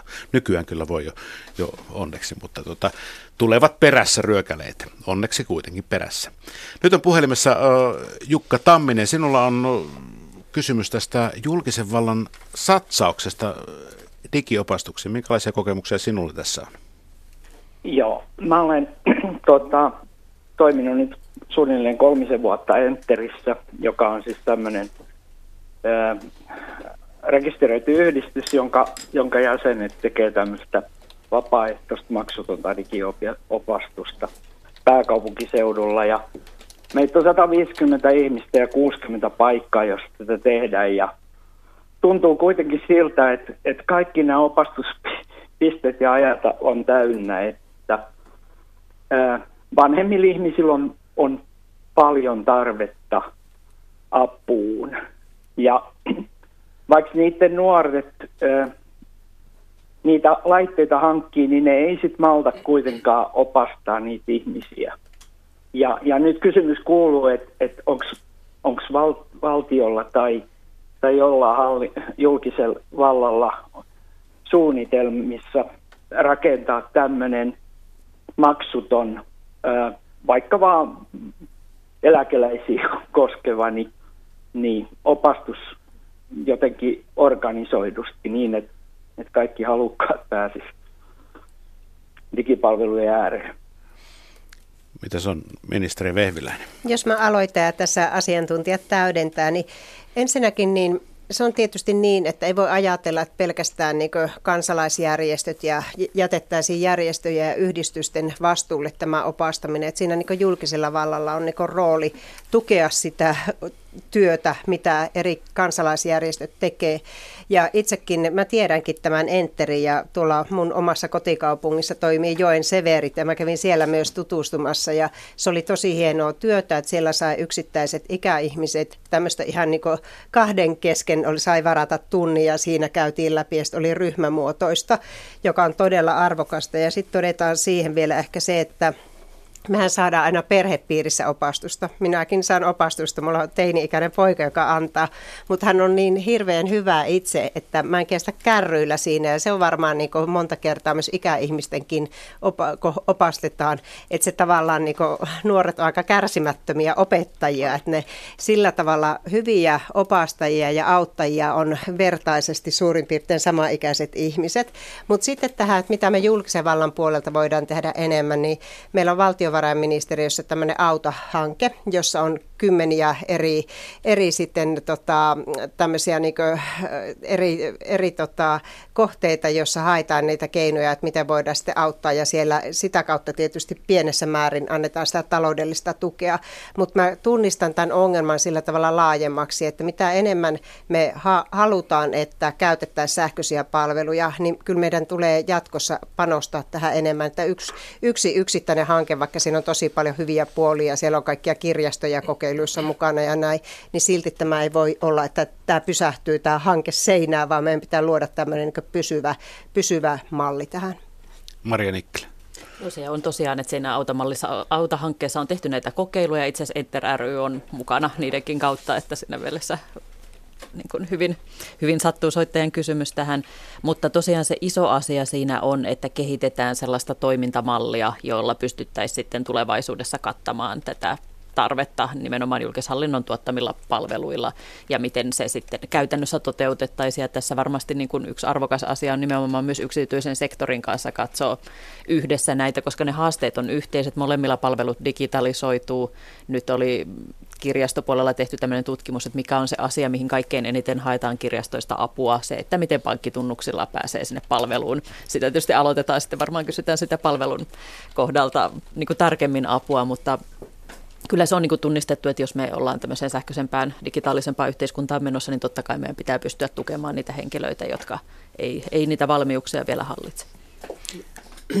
Tota, sanoisin, että myös mulle Enteräry on tuttu ja, ja tota, tässä tarvitaan, tämä vähän niin kuin, tarvitaan koko kylä opettamaan, eli, eli kaikki meidät. Ja tietysti kun Suomessa tämä niin kuin sähköinen allekirjoitus ja identiteetti on aika paljon pankkien tunnistamisvälineiden varassa, niin, niin totta kai me kaikki pankit myöskin halutaan edistää tätä ja, ja tota, uskon, että kaikki tehdään tätä paljon. Ja, ja tota, ainakin me, me opastetaan myös niin kuin satoja ihmisiä varmaan viikossa ihan, ihan tuolla pankeissa, konttoreissa, mutta, mutta kyllä meidän täytyy tehdä vielä enemmän. Että me ei tällä tavalla saavuteta varmasti kaikki, jotka sitä apua tarvitsevat. Hmm. Otetaan täältä ö, lähetysikkunassa Kari H. kirjoittaa, katsoi, katsoi Haakana, Haakana just tässä, että oletko se sinä, mutta hän kirjoittaa, että muuttohistoriani Helsinki-Hyvinkään Karstula aikana olen huomannut, että mitä kauempana suuresta kaupungista ollaan, niin sitä enemmän tarvitaan ihan perusasioiden opastusta. Miten avataan sähköpostikännykällä tai aktivoidaan suoramaksu verkkopankissa, käynnistetään tietokone ja niin poispäin. Eli kyllä täällä kaupungissa enterit ja, ja, ja, ja joeseverit toimii, toimii ja niin poispäin, mutta entä sitten siellä pienissä maaseutukunnissa? No tietysti voisi ajatella, että verkon kautta tätä voisi jakaa, tätä tietoa jaetaankin. Siis, mutta jos ei edes verkkoon pääse. No se on tietysti niin kuin niin. merkittävä ongelma, mikäli ei pääse verkkoon. Siis se alkaa oikeasti olla jo, jo niin kuin, vastaavanlainen tilanne kuin vielä 60-luvulla meillä oli, oli kyliä, johon ei mennyt tietä. Siis niin kuin me puhutaan ihan samanlaista infrastruktuuripuutteesta, mikäli, mikäli me ollaan vielä, ja varmasti niin kuin joltakin osin ollaan sellaisessa tilanteessa, että esimerkiksi laajakaista yhteyttä ei saa. Ja se on mun mielestä sellainen asia, missä, missä niin kuin täytyy ehkä katsoa valtiovallan puoleen. Tietysti niin kuin operaattorit toimii, mutta että operaattorit toimii markkinaperusteisesti ja, ja aika monissa paikoissa operaattorilla ei vaan yksinkertaisesti ole sellaista taloudellista insentiiviä, että, että se laajakaista yhteys tulisi. Mutta eikö tässä ole myöskin niin kuin laki velvoita, velvoita, että jokainen suomalainen pitää olla verkon tavoitteissa? Niin, tästä jos vähän sanoisin, niin itse asiassa meillä on vähän parannettu tätä laajakaistojen osalta nyt tässä näin tehty. Itse asiassa taisi olla kesällä, kun tuli voimaan tämä, joka niin kuin tuo niitä yhteyksiä, mutta sitten kieltämättä, kun jokainen meistä tuntee, minkälainen tämä meidän rakas Suomen maa on, että on kyllä olemassa semmoisia kukkuloita ja syven, syventeitä tuolla maastossa, että joka paikkaan se laajakaista sitten se ei vaan niin kuin toimi. Mutta mä olin ymmärtävinäni tässä huolessa ja kysymyksessä myös sen, että, että että on myös ihmisillä niin erilaiset taidot myös tehdä sitten näitä asio- asiointia sähköisesti. Ja se kertoo sen siitä, että me tarvitaan myös semmoista tukea ja opastusta, joka lähtee aivan perusasioista liikkeelle, että lähdetään siitä, että ei ole niinku käyttänyt ja sitten täällä kovasti mainostetaan itse kukakin meistä, että nyt nämä on mobiililla niin helppo hoitaa sitten teidän, eli sillä kännykällä voit vaikka hoitaa, että sitten pitää olla niin helpot ne sovellukset ja että mitenkä niissä mennään eteenpäin ja siitä se sitten lähtee. Mutta tämä kertoo sen, että me suomalaiset suomalaiset, me tarvitaan hyvin eri tasoista tukea ja apua. Jani. Joo, tartun tähän ministerin sanomaan, eli, eli kyllä mun nähdäkseni myös meillä julkisten palvelujen kehittäjinä on vastuu siinä, että, että meidän pitäisi pystyä minimoimaan sitä varsinaisen sähköisen asioinnin tuen tarvetta. Ja meillä on edelleen paljon paljon verkkopalveluja. Nyt voin ehkä puhua myös yksityisistä palveluista, koska mehän kuluttajina käytetään julkisia ja yksityisiä palveluja iloisesti sekaisin siellä digitaalisessa maailmassa, eikä välttämättä aina edes tiedetä, onko kyseessä julkinen toimija vai yksityinen. Eli kyllä meidän pitää myös panostaa tavallaan siihen palvelujen laatuun. Me puhutaan paljon julkisessa hallinnossa Design for All periaatteista, eli siitä, että palvelut suunnitellaan kaikille, myös sille ikääntyneelle, myös sille käyttäjälle, joka ei oikein vielä osaa. Ja varmasti niin kuin tähän palvelujen laatuun panostamalla, mitä mun mielestä julkinen hallinto tekee nykyään todella paljon. Se on niin kuin tiedostettu, ymmärretään tämän asian tärkeys. Se on kanava siinä, kun se puhelin tai fyysinen palvelupiste. Niin tällä myös voidaan edesauttaa sitä, että tarvitaan vähemmän sitä tukea. Se ei poista sitä tuen tarvetta tietenkään mutta ainakin voitaisiin helpottaa niitä asiakkaita ottamaan niitä digitaalisia kanavia käyttöön. Toisaalta tästä on hyviä esimerkkejä sitten, jos katson omaa perhettä tai katson niin kuin lähipiiriä, niin, niin ne, vaikkapa ne ikääntyneet ihmiset, niin sillä pienellä avustuksella saattaa hyvin ketterästi ottaa sen Skypen käyttöön ja alkaa mannerten välisiä puheluita esimerkiksi soitella tai käyttää Facebookia ja ilman sen kummempaa hirvittävän isoa koulutusta tai opastusta. Että kyllähän tässä jonkinlainen käppi vielä meillä on kurottavana. Sanon tähän väliin ennen kuin Maria Nikkilän puheenvuoron, että kollega tuossa kehui juuri äsken Facebookissa, että, että äiti 87-vuotias Pirkko on ottanut äärimmäisen hyvin mesen käyttöön ryhmäpuheluita sukulaistensa kanssa tekee ja, ja, ja tota, tämä kollega minun ikäiseni mies sanoi, että ei hänkään osaa sitä, sitä sillä tavalla tehdä. Ja, ja vielä, että on piristynyt huomattavasti sen jälkeen, kun on tämän applikaation löytänyt. Mutta vielä siihen, että ei tässä pelkästään niin kuin puhuta niin kuin ikäihmisten ongelmista näissä, tässä tietotekniikassa. Ihan hyvin voidaan puhua, siis kaikissa ikäryhmissä on, on ongelmia. jo nuorissa diginatiiveissa heilläkin on ongelmia, koska he ovat aika yksipuolisesti kuitenkin tottuneet tähän niin kuin käyttöön. Olen kuullut tarina ylioppilaskirjoituksen, jossa opettajan teki mieleen niin sanoa, että käytän noita välilehtiä tässä tehtävässä sähköisessä ylioppilaskirjoituksessa. Maria Nikkilä, sen jälkeen on.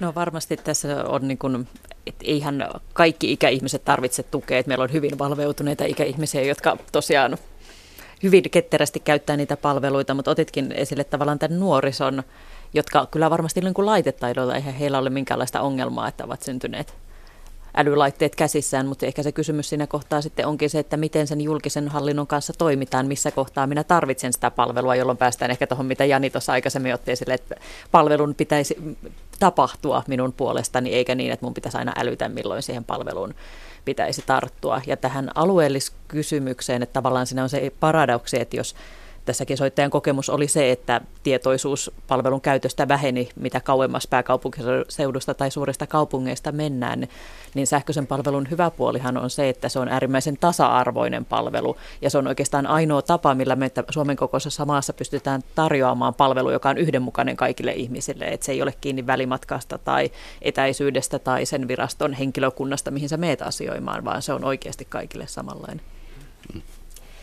Sanoisin niin, että hyvä käyttö kokemus, käyttäjäkokemus, niin se aina rohkaisee niin eteenpäin. Että jos meillä on niin ymmärrettävästi ja helposti käytettävät palvelut, niin siitä tulee hyvä mieli ja sen jälkeen aina sä voit niin lähteä eteenpäin. Että mä otan oman esimerkin, kun mä tein tuolla Trafin sivulla, taisi olla viime tai tänä vuonna tämmöistä auton niin kuin, haltijuuden muutosta siellä ja mä pelkäsin vähän niin kuin itse siinä, että osaanko mä tehdä tänne, että entäs mä en pääsekään sieltä pois sieltä, että jos mä oon mennytkin jo liian syvälle ja mä enää pääse pakittamaan. Ja sitten kun se oli onnistunut, niin mä suurin piirtein keitin pullakahvit, että fau, että mä osasin tehdä tämän.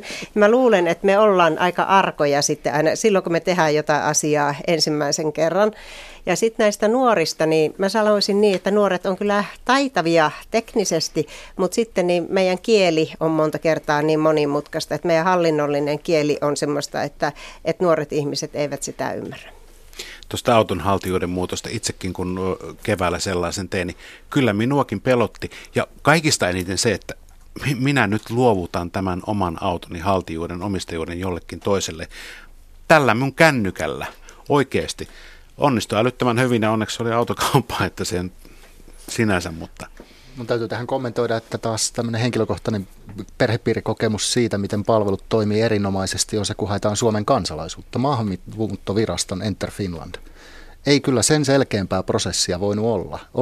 Olin harvinaisen hämmentynyt, kun minua pyydettiin auttamaan tässä prosessissa.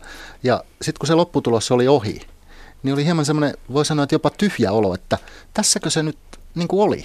Että eikö tähän mitään enempää monimutkaisuutta liittynyt. Jotenkin oletin, että se on niin iso asia, että Pettymys olin hieman siitä. pettynyt jopa siitä, että hallinto ei ollut enemmän monimutkainen tässä kohde. Niin, Mutta se, on, se oli niin kuin positiivinen joo. kokemus siitä, että miten sähköisesti voidaan tavallaan itselle erittäin tärkeää, e- niin kuin elintärkeää, elämän ainutlaatuista tapahtumaa mm. hoitaa digitaalisessa maailmassa hyvin onnistuneesti. Kaikki, siis kunnia sinne maahanmuuttoviraston Mut, mutta, se tyhjä, mutta se tyhjä tunne. Mutta se tyhjä tunne, että olisi ehkä kaivannut jotain sellaista loppunotifikaattia, jossa olisi pyydetty joku paperi vaikka täyttämään ja postittamaan ehkä. Tai entä sertifikaatti sinne, että olet suorittanut tämän vaiheen onnistuneesti. Joo, se oli ehkä mm. kieltämättä semmoinen antikliimaksi, että sieltähän tulee tämmöinen hallintopäätös, olet nyt Suomen kansalainen, piste. Niin. Mutta hei, tuossa aikaisemmin tällä viikolla tapasin äh, kirjastot.fi viestinnän suunnittelijan Päivi Litmanen Peitsalan. Tässä ollaan monta kertaa vähän tuohon kirjastoasiaan puututtukin, mutta kirjastot on siis avainasemassa digineuvonnan saralla ja usein myös pyytämättä ja yllättäen. Tällainen pieni ja vaatimaton kysymys. Mitä digitalisaatio tarkoittaa ja mitä se merkitsee teidän kirjastot.fi-palvelulle muun muassa?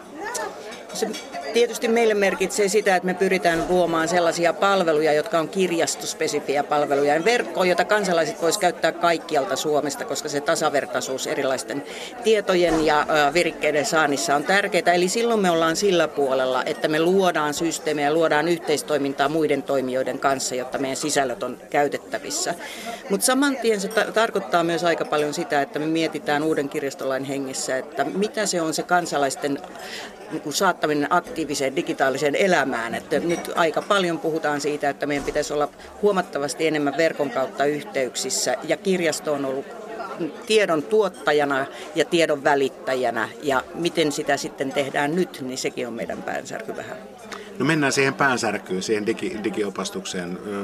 Kirjastot on muutamia suuria yksiköitä, mutta sitten su, suurimmaksi osaksi ihan älyttömän pieniä yksiköitä suoraan sanottuna ei taida resurssit riittää koko kansan opastamiseen? Ensinnäkin me mielellään opastetaan koko kansaa niillä resursseilla, mikä meillä on, mutta se, että jos me puhutaan tasavertaisuudesta, niin ne ei ihan tasavertaisesti mene. Että meillä on varmaan puolet yksiköistä sellaisia, missä on korkeintaan kaksi henkeä yhtä aikaa töissä. Ja silloin se, että meillä olisi paljon opastettavia, jotka tarvitsee paljon henkilökohtaista opastusta, niin ei ole aivan yksinkertainen juttu. Ja toisekseen, eihän meillä ole laitteita, Tämä on tullut tämä mobiili niin nopeasti, että tiskissä niitä aika harvalla on. Aika harva on pystynyt saamaan ajantasasta opastusta kaiken näköisiin erilaisiin ohjelmiin, mitä nyt on käytössä, plus että sit se opastaminen usein koskee palveluja, jotka eivät ole meidän palveluja. Meidän on aika vaikea niin opastaa vaikkapa Kelan yksityiskohtaisia asioita tai me selvitään nyt, miten passi haetaan, mutta siitä me ei selvitä, että miten mahdollisesti nykyinen työttömyysavustusten se ja tämä asia nyt on edennyt, niin se ei kuulu siihen kirjaston normaalitietämykseen. Mutta kirjastoltahan oikeastaan niin vaaditaan aika paljon. Kuulin juuri äsken, kun rupateltiin tästä, että pankit muun muassa neuvovat, että Menkää hyvä ihminen kirjaston, siellä teitä neuvotaan, vaikka kyseessä olisi oikeasti pankkien tehtävästä. Puhutaan niin pankkipalveluista. Kyllä, tämä tulee nyt ympäri Suomen. Olen kuullut näitä lauseita, kun kierrän, että pankeissa on annettu tunnukset ja sanottu, että heillä ei ole opastusta, mutta että kirjasto auttaa tässä asiassa. Ja meillä se ongelma tulee siinä, että meillä ei todellakaan ole mahdollisuutta katsoa ihmisen henkilökohtaisia tietoja, katso, ottaa käteen hänen pankkitunnuksiaan tai painaa enteriä hänen puolestaan, kun puhutaan raha-asioista. Sama asia on terveyspuolen asiat, ne on ehdottomasti intimiteettisuojan mukaisia. Me ei olla niin lääkäreitä. Meillä meillä ei ole sen tyyppistä salassapitovelvollisuutta. Ja sitten täytyy muistaa, että vaikka ne pienet kunnat pystyy ehkä tunnistamaan, että toi on naapurin mummo, kyllä mä sitä autan. Mutta mitäs me tehdään, kun meillä istuu tiskissä sivari tai sijainen, joka on siellä kolme päivää. Ja yhtäkkiä saa ihmisen kaikki tiedot, joilla meille ei edes tunneta kauhean hyvin henkilökuntaa, niin se on ehdoton kielto, että sitä ei tehdä. Voidaan yleisesti opastaa, mutta ei tehdä sitä toimenpidettä asiakkaan kanssa. No, mutta toihan on oikeasti, niin kun, siinähän meille tuli aika valtava betoniseinä vastaan juuri tuossa. No on niitä asioita, mitä ihmiset hakevat. Ne on niitä, mitkä on ongelmia. Niitä asioita, joihin koko ajan ollaan siirtymässä, joihin halutaan sitä opastusta.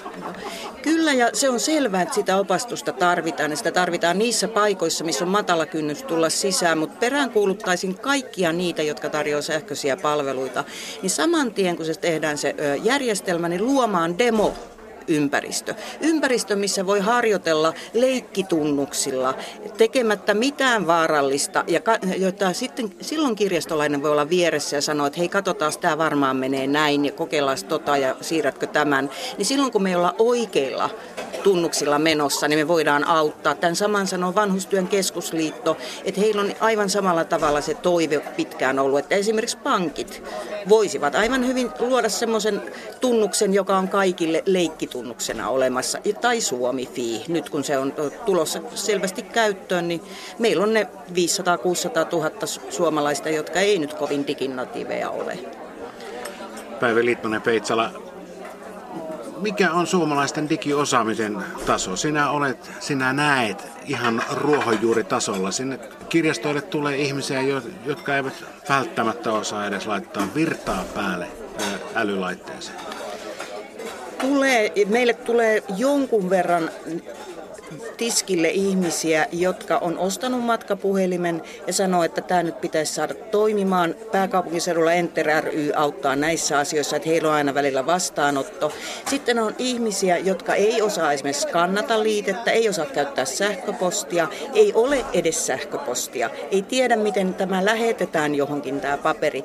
Ja käytännössä kirjasto on niin semmoinen viimeinen paikka, että apua mä en tiedä mitään, jolle ei ole sukulaisia, jotka auttaa siihen, niin meille tulee hyvin paljon heitä, jotka on niin aivan pois paikaltaan tämän asian kanssa. Ja ne on vanhuusväestö, on jonkun verran maahanmuuttajia, syrjäytynyt väestö, joilla ei esimerkiksi ole omia laitteita. Se on se yksi syy, että jos ei ole rahaa, niin ei ole myöskään niitä vempeleitä, joilla ollaan. Ja meillä on pöytäkoneet sentään miltei kaikissa kunnissa käytössä niin, että asiakas pääsee kiinni. Että onko siellä yksi tai kaksi paikkaa, että on yksi vanha kone. Niin, kaikki ollaan menossa verkkoon digitalisaatio, se on tosiasia, mutta lähtökohdat ovat hyvin erilaiset.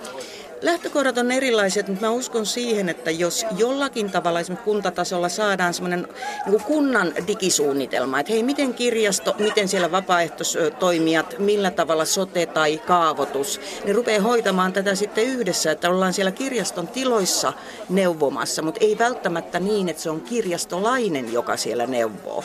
Että otetaan tosissaan se pallo ja sitten tietysti maakunnat voi miettiä, kun ne saa sen soteen, että tota, olisikohan se sen maakunnan asia järjestää, jos niillä on palvelu, niin myöskin palvelun neuvonta. Meillä on kyllä ovet avoinna mutta muistetaan myöskin, että meillä se trendi, mikä on menossa, on oma toimikirjasto. Eli erittäin monessa kunnassa siirrytään sellaisiin palveluihin, joissa ei välttämättä henkilökuntaa ole paikalla. Ja silloin se on myöskin oma toimiopiskelua tässä tietotekniikassa. Ja jos ei se onnistu kotona, niin se onnistu siellä kirjaston kantiloissa. Niin, aika syvä huoli tuli tuossa. Ministeri Anu Vehviläinen, tota, siellä mainittiin ö, hyvinkin läheisiä asioita, maakuntahallinto, sote. Tämä on ollut sullekin sotepäivä oikeastaan niin kuin, ja varmasti jatkuu vielä viikko tolkulla, mutta ö, miten kommentoisit näitä, näitä asioita? No musta tuossa loppuvaiheessa tuli semmoinen aika tärkeä ajatus siitä, että kunnalla kun kunnalla on kuitenkin asukkaista vastuu, niin olisi varmaan fiksua, että olisi tämmöinen niin vähän laajempi suunnitelma siitä, että mitenkä asukkaita kuntalaisia autetaan. Että siinä voi olla kirjastoilla rooleja, siinä voi olla kouluilla rooleja ja sitten tulevaisuudessa kun 2020 se sote on siellä maakunnassakin ja on myös niitä yhteisiä asioita esimerkiksi vaikka hyvinvoinnin ja terveyden edistämiseen, että miten siinä myös sitten niin autetaan ihmisiä, että ne pystyy hoitaa enemmän sähköisesti omia asioitaan. Että tämmöinen niin kokonaisvastuunotto, niin se on ehkä minusta semmoinen, joka pitäisi nyt meidän herätä, kun me sanotaan, meillä on digikuntakokeilua ja sitä sun tätä, mutta että se tavallaan muuttuu lihaksi siellä ja nyt meillä on alkanut uudet valtuustokaudet juuri, kun kunnissa, että nyt olisi ehkä semmoinen niin sanotusti aika hyväkin hetki kunnissa ruveta tätä asiaa niin laittaa käytännön tasolla. Pitäisikö sitä ohjata vähän?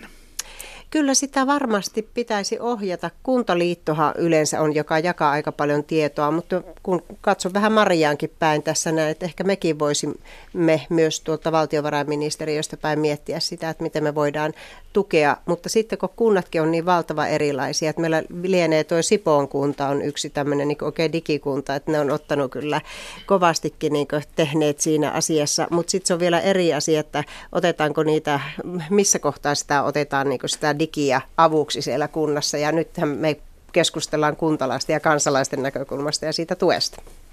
Miten tuo pankki ja, ja, ja terveys, terveyspuoli? Otetaan nyt tietysti pankista Riikka Lainetolainen Nordeasta, niin aika mun mielestä vähän ikäviä uutisia sinä, että pankit neuvovat, että tuossa on tunnukset, menkää pa- kirjastoon, koska he eivät kuitenkaan voi mitään tehdä. Onko teillä olemassa tuommoisia testitunnuksia, joita voisi, voisi käyttää? No tota, se on hyvä palaute. Me ollaan aika paljon ajateltu, että me voitaisiin videoiden avulla ja tämmöisten niin kuin opastussivujen avulla niin, niin kuin auttaa tässä asiassa, mutta, mutta tota, kyllä mä tässä nyt herkällä korvalla kuuntelen tätä palautetta tästä demotunnusten tarpeesta ja vie sitä eteenpäin tuonne meillekin. Et se, se on tietysti hyvä pointti, että, että, että ei voi mennä kirjastossa kaupastamaan toisen, mm. toisen tota, tunnuksella ja painamaan enteriä. Että, mm. Kuitenkin se henkilökohtainen opastus, se on, se on, se on tärkeää se on, ja se on varmasti kaikista tehokkainta. Joo, ja niin kuin mä tuossa aikaisemmin sanoin, niin kyllä sitä tehdään varmaan pankeissakin paljon, mutta, mutta tota, se on hyvä, että sitä tehdään myös muualla ja kirjastoissa. Että. Jani katselee siihen malliin, että ihan kun olisi jotain sanottava, Jani Ruskanen mm. verkosta. Kiitos.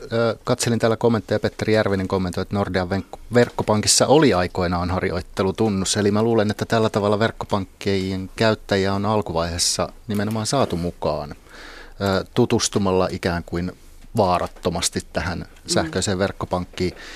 Mun mielestä oli erinomainen palaute ajatellen tätä ikääntyvien tukea ja muuta. Eli ehkä tähän olisi syytä palata vaikka niin kuin isojen, varsinkin juuri pankkien, eli tukea sitä muullakin kuin tällä opastavalla videotuotannolla. Mm. Mutta tämä sama asiahan koskee julkista sektoria.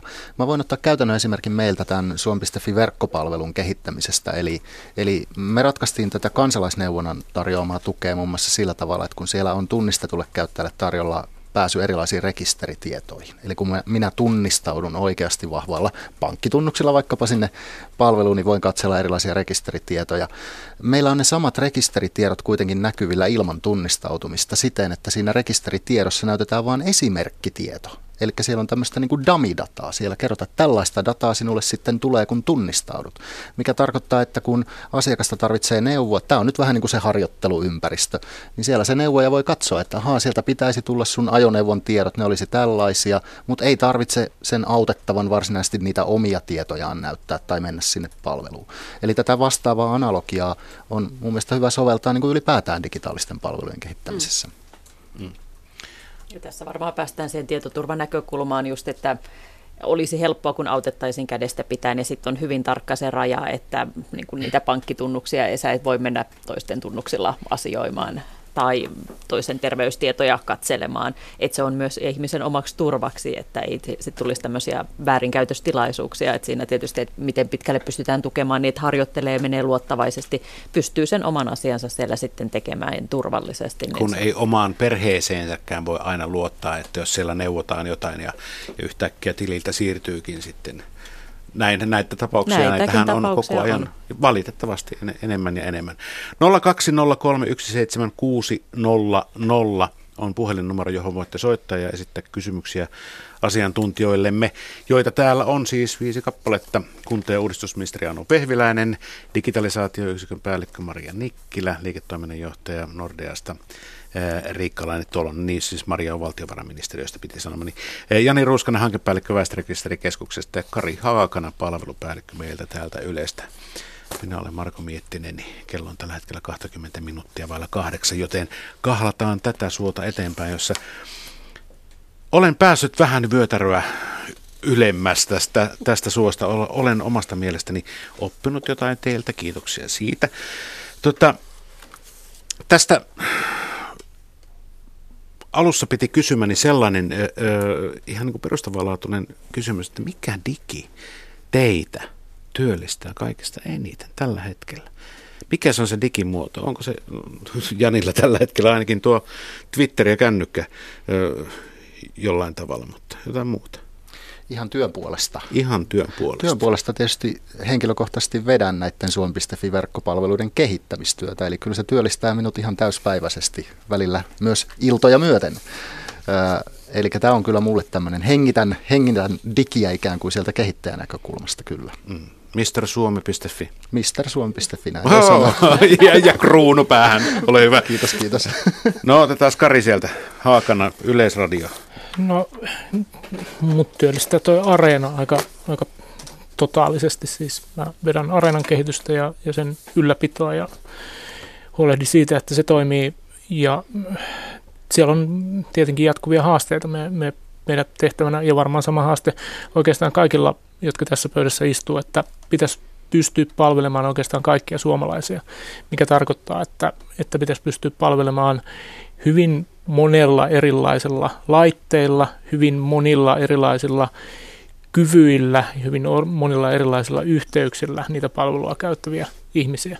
Ja se on varsin haasteellista. Tietysti mm. jos, jos sitten katsoo, että, että viranomaispalveluissa on se, miten mä sanoisin, mukava puoli viranomaisen näkökulmasta, että niitä tarjoaa viranomainen, eli ja en sano, että näin olisi, mutta, mutta että, tuota, jos haluat viranomaispalveluita käyttää, niin siinä on melko täsmälleen tämä viranomaisen tarjoama palvelu. Mutta tuota, Areenan kanssa, niin äm, siellä on erilaisia palveluita, suomalaisia ja kotimaisia, jotka tarjoavat hyvin pitkälti samaa palvelua kuin mekin. Ja meidän täytyisi pystyä olemaan samalla tasolla niiden kanssa resursseilla, jotka aika usein on, on aika paljon pienemmät kuin, kuin esimerkiksi sanotaan nyt vaikka Netflixin tai YouTuben, mm. niin, tuota, niin se tuo siihen tietysti oman jänskän haasteensa.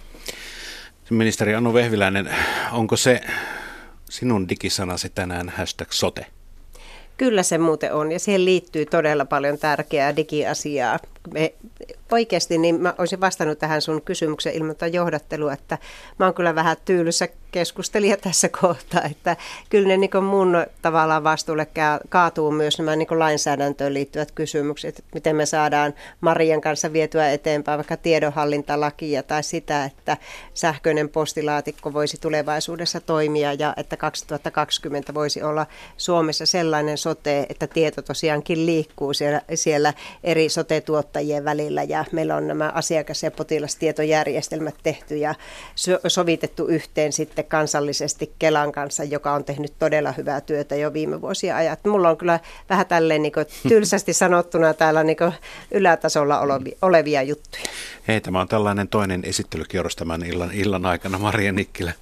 No tekisi kieliposkessa mieli vastata, että se on varmaan tuo valtiovarainministeriön asiahallintajärjestelmä, jonka hämmentämiseen menee melko paljon työaikaa, mutta tietysti tämä tämä, tämä niin kuin ne asiat, mitkä oikeasti on työn alla, niin on tietysti no suomi.fi niin kuin Janillakin, että tavallaan se yhteisten palvelujen käyttö ja sitten isoina asioina just tämä maakunta sote-puolen tuleminen ja erityisesti sitten, että miten me rakennetaan ne tämän saman hyvän infran päälle, mikä me ollaan nyt tehty, että tavallaan päästäisiin sitä semmoisesta, että monta kertaa keksitään sama pyörä uudestaan ja käytettäisiin niitä yhteisiä elementtejä sitten järkevästi ja kustannustehokkaasti.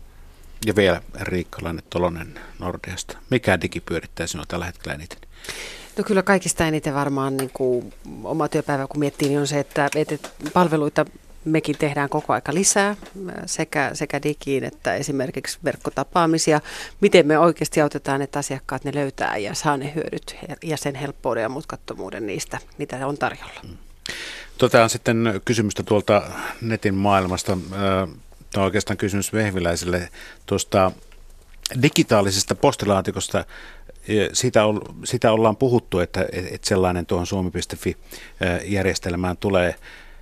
Miten se on Tanskassa hoidettu? Siellähän se tuntuu toimivan aika hyvin. Onko teillä siitä tietoa? Kyllä meillä itse asiassa on oikein hyvinkin tietoja ja toi Maria voi kertoa siitä vaikka vähän enempikin, mutta siellä tosiaankin otettiin tämmöinen niin sähköinen viestin välitysjärjestelmä viranomaisasioinnissa käyttöön ja ne, jotka ei pysty käyttämään, niin heidät vapautettiin lailla. Ja sitten kun katsotaan, että mitä tapahtui, niin vuodessa lähes 90 prosenttia tanskalaisista oli ottanut käyttöön tämän sähköisen postilaatikon ja se on, heillä oli tehty se velvoittavasti. Ja en, Maria ehkä voi selittää, se kertoa siitä, että miten se onnistui näin hyvin. Mutta sitten kun me ollaan tehty tätä nyt vuoden verran täällä Suomessa, kun me linjattiin vuosi sitten, että siirrytään yhä enemmän sähköisiin palveluihin jokaisen kansalaisen tässä viranomaisasioinnissa, niin siitä me ollaan niin luovuttu, että me ei tehdä tämmöistä, me ei puhuta velvoittavuudesta, että me puhutaan ensisijaisuudesta. Ja että aina pitää Mitä tuoda... ero niillä on? Kyllä sillä on se ero, että jos on velvoittava, niin silloin se on niin tarkoittaa sitä, että se on niin ensisijaisesti, tai ensisijaisesti velvoittava ja vain erityisen niin luvan kautta voi jäädä pois. Mutta me ollaan otettu myös opiksi siitä kansalaispalautteesta ja meillä on ollut tässä myös laaja-alainen työryhmä, työryhmä tekemässä tämä asia ja tämä on muuttunut niin ensisijaiseksi. Ja nyt me, meidän pitäisi linjata vielä tarkemmin tässä aivan lähiviikkoina, että miten se ensisijaisuus saadaan toteutettua. Joo, tanskalaisethan siirtyi tässä vaiheittain pari vuotta sitten, että heillä oli ensin yritykset siirtyneet yrityksille kaikki viranomaisposti vain sähköisessä muodossa ja sen jälkeen kansalaiset. Ja tosiaan siellä erityisesti tämä kansalaispuolen käyttäjät on ollut erittäin tyytyväiset, että se oli 80 prosenttia, jotka arvioivat palvelun hyväksi tai erittäin hyväksi, että siellä se tavallaan käyttäjäkokemus on onnistunut siinä, että heillä pitkälti esimerkiksi kuntien lähettämä posti on, on sitten siinä sähköisessä muodossa ja ehkä yrityspuolella heillä on enemmän ollut haasteita Tanskassa, että siellä ei se viestien niin kuin, hallinta siellä yrityksen sisällä ei, ei pelaa niin hyvin kuin tämä kansalaispuoli, mutta ne kokemukset sieltä on kyllä hyvin rohkaisevia. Osaavat siis muutakin tehdä kuin hyviä televisiosarjoja kyllä. tuolla sillan toisella puolen. Sähköpostista tuli viesti, että tuntuu, että te pidätte siellä ihan päivän selvänä, jotta kaikki haluavat oppia käyttämään digitaalisia palveluja on oikeasti olemassa vaikka kuinka paljon ihmisiä, joita ei tietokoneen tai älypuhelimella digipalvelujen käyttö kiinnosta pätkääkään. Miten hyvänen aika te kuvittelette, että nämä henkilöt hoitaa tulevaisuudessa asiansa, jos missään toimistossa ei ole enää ihmistä hoitamasta asiaa tai auttamassa asiakasta? Kari Haakan, aloita. Ei, ei voi mitenkään olettaakaan, että noin on. Siis, siis ensinnäkin on ihan varmasti niin, että meille jää siis ylipäätään, että se jako menee jossain 90 ja 10 suhteen, että 90 prosenttia siirtyy käyttämään. 10 prosenttia, niin, mm. 10 prosenttia jää, jää käyttämättä siis käyttää vastantahtoisesti tai ei käytä. Ja, ja se ongelma on yleensä kaikissa tämmöisissä saada se 10 prosenttia jollakin tavalla mukaan. Siihen 10 prosenttiin käytetään huomattava määrä resursseja, siis huomattavasti isompi määrä kuin se 10 prosenttia resursseista käytetään siihen 10 prosentin äh, ikään kuin saamiseen mukaan tai heidän auttamiseensa, koska he on joko vastentahtoisia tai heillä on esimerkiksi yksinkertaisesti sellaisia, puuttuu sellaisia taitoja ja tulee aina puuttumaan sellaisia taitoja. Että aina kun verrataan tavallaan digitaitoja lukutaitoon, niin meidän pitää muistaa, että siinäkin ei, ei me koskaan tule saavuttamaan sellaista tilannetta, jossa meillä on sataprosenttinen lukutaito. Meillä puuttuu aina ihmisiltä. Saattaa olla niin kuin yksinkertaisesti hahmotushäiriötä tai jotakin muuta. Ja tämä on mun mielestä ihan, ihan niin kuin verrattava tilanne. Hmm. Tuo on aika hyvä digitaito, lukutaito. Otetaan pankin pankin kommentti tähän, tähän asiaan, että miten, siihen, miten paljon te pistätte paukkuja siihen 10 prosenttiin, siihen jäärään, jäärään porukkaan. Niin, Anteeksi sitten, tällainen ilmaisu. niin. Mm. No siis tietysti mä oon hyvin samaa mieltä tästä sillä lailla, että, että sehän on sula mahdottomuus, että kaikki suomalaiset vois käyttää. Että tulee, niin kuin, tulee yksinkertaisesti ikääntymisessä vaikka fysiologia vastaan, ettei, ettei tota enää onnistu. Ja, ja tota, siinä mielessä ehkä se iso kysymys onkin, että miten me palvellaan yhteiskunnassa niitä, jotka eivät voi käyttää digiä. Että se ei ole enää niin kuin panostusasia, vaan meidän pitää löytää sinne muita ratkaisuja. Ja silloin tullaan mun mielestä juuri tähän valtuutusasiaan esimerkiksi, että missä vaiheessa mä voin antaa vaikka valtuutuksia. Täällä mä kyllä toivoisin, että me löydettäisiin yhteisiä ratkaisuja julkisen sektorin ja yksityisen sektorin välillä, mitkä voisi olla ne tavat sitten, kun ei pysty enää käyttämään digitaalisia palveluita. Siihen on mun mielestä iso tarve. Pitäisikö digitalisaation olla tuo kansalaistaitojen kärki, kärkihanke? Tai siis senhän pitäisi olla, me oikeastaan voi, voi niin todeta, että, että digi, digi ja lukeminen siis, koska tämän maailma nyt on vain digitaalinen maailma. Ja digiloikka on hallituksen kärkihanke, niin eikö se digitalisaatio pitäisi siis olla kansalaiset kärkihanke, vaikka sitten teidän ohjauksessa? Kyllä se on, mutta sitten niin sitä mä niin varoisin, että minusta meidän pitää kuitenkin aina tässä kohtaa myös muistaa se, että meillä pitää olla niin hyvää hallintoa ja hallinnon periaatteisiin kuuluu se, että jos et pysty käyttämään niitä sähköisiä palveluita, niin sulla on mahdollisuus saada se kirjeenä tai käyntiasiointina. Ja sitten jos ajatellaan niin tätä meidän resurssien rahan käyttöä, niin silloin meillä myös on enemmän mahdollisuutta tukea ihmisiä niissä palveluissa, kun suurin osa käyttää näitä sähköisiä palveluita. Mutta uskoisin kyllä siihen, että tämä valtuutusasia tulee olemaan aika hyväkin ratkaisu. Sekä ei tapahdu ihan niin hetkessä, mutta sitten mä aina niin ajattelen, että minäkään en niin sano, että digitalisaatio on pelkkä niin hyvä asia. Että me tavallaan niin väli, että meidän pitää niin pilkkoa se, että se ei ole semmoinen niin möhkäleenä, mutta kaikki semmoiset hyvät esimerkit, joille kansalaiset antaa laajan hyväksynnän, ne vie aina tätä niin hyväksyttävyyttä eteenpäin. Ja mä otan esimerkiksi sähköisen reseptiin. Että se on minusta ollut kyllä hirmu hyvä juttu, että me uskallettiin viime vaalikaudella tehdä semmoinen päätös. Janne Roskonen pakko kommentoida tähän digitalisaatiokeskusteluun sillä tavalla, että, että tässä oli ihan hyviä pointteja siitä, että nyt osa, osa varmasti jää ulkopuolelle. Siinä mielessä ei halua alkaa käyttää sähköisiä palveluja, ei pysty käyttämään. Tämä on fakta. Ja tietenkin niitä pau- paukkuja voidaan sitten käyttää paremmin näiden kansalaisten tukemiseen, kun saadaan isompi joukko käyttämään palveluja. Mutta mä palaan siihen, mistä me puhuttiin alussa, että mitä on digitalisaatio? Mikä on se muutos? Nyt tälle kommentoijalle voi todeta, että mä luulen, että hän ehkä tarkoitti sitä, että hän ei halua itse siellä sähköpostissa ja tietokoneella ja tabletilla tehdä jotain. Se ei tarkoita sitä, etteikö hän ole osa tätä digitalisaatiota ja niiden palvelujen käyttäjä. Se vaan kääntyy niin päin, että ikään kuin hallinto hänen puolestaan hoitaa jotain prosesseja tehokkaasti. Eli tätä pitää ajatella niinpä, että se digitalisaatio ei tarkoita aina vaan sitä, että tehdään joku netin kautta käytettävä mm. juttu, jota kansalaisen pitää tehdä, vaan voidaan parantaa yhteiskunnan toimintaa. Ideaalitapauksessa kysyjän todellakaan ei tarvitse olla missään tekemissä tietokoneen kanssa, vaan edelleen yhteiskunta toimii paremmin, tulee parempaa palvelua. Tämä pitää nähdä niin kuin molempina. Suuntina. Miten tuo suhde 90-10, tuleeko se jossain vaiheessa vielä, vielä muuttumaan?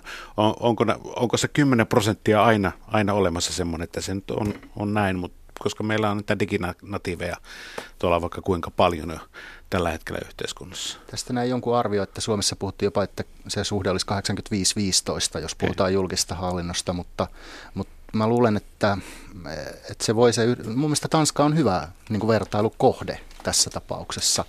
Eli kyllä se voi olla se jonakin päivänä saavutettava tilanne, mutta mutta sitten mä oon jaan vähän Marian huolen siellä alkupäässä, kun keskusteltiin tästä sitten näistä diginuorista, että, että se, ne taidot itse laitteiden ja palvelujen käytössä ei välttämättä ollenkaan korreloi siihen, että ymmärtää, miten yhteiskunta toimii. Eli tämänkin näköistä niin kuin kehitystä on nähty ja siihen pitää myös ajoissa puuttua. Eli tavallaan ymmärretään, että meillä on velvollisuuksia ja oikeuksia. Mm ottaa se digitalisaatio kärkihankkeeksi, niin. lukemisen ja, ja ymmärtämisen kyllä, ja, ja, ja, ja siis koulujen. Niin, niin jos, jos vielä niin kuin palaa siihen lukemisen metaforaan, vertaukset on aina huonoja, mutta verrataan nyt, niin, niin, tota, niin lukutaitokaan ei, ei ole niin kuin tavallaan semmoinen asia, joka kun on kerran oppinut lukemaan, niin ettekö se ei kehittyisi tai etteikö se voisi rapistua. Ja varsinkin näiden niin digitaitojen suhteen, niin se, se maali liikkuu ihan koko ajan. Se, että sä oot oppinut käyttämään jotakin palvelua tai jotakin laitetta, ei tarkoita sitä, että sä olisit ikään kuin täysivaltainen kansalainen siitä eteenpäin, mikäli se pysähdyt siihen. Ja tämä niin tarkoittaa sitä myöskin niin kansalaisten suhteen, että kansalaisten täytyy pysyä valveutuneena jo ihan sen takia, että kansalaisia ei, ei myöskään niin helposti huijata. Et, et siis tavallaan tämä on, tämä on kansalaistaito tietyssä mielessä, jota täytyy myöskin koko ajan pitää yllä ja ettei voi tuudittautua siihen, että, että tämä homma on nyt mulla hanskassa. Se on niin kuin, jos ottaa vielä yhden vertauksen, niin se on vähän niin kuin liikennesäännöt. Nekin muuttuu kuitenkin aika ajoin ja niihinkin tulee uusia asioita ja niissäkin täytyy, jotta pystyy liikenteessä toimimaan, niin olla ajan tasalla näillä kahdella päästään vertauksella hyvin eteenpäin, Maria Nikkele.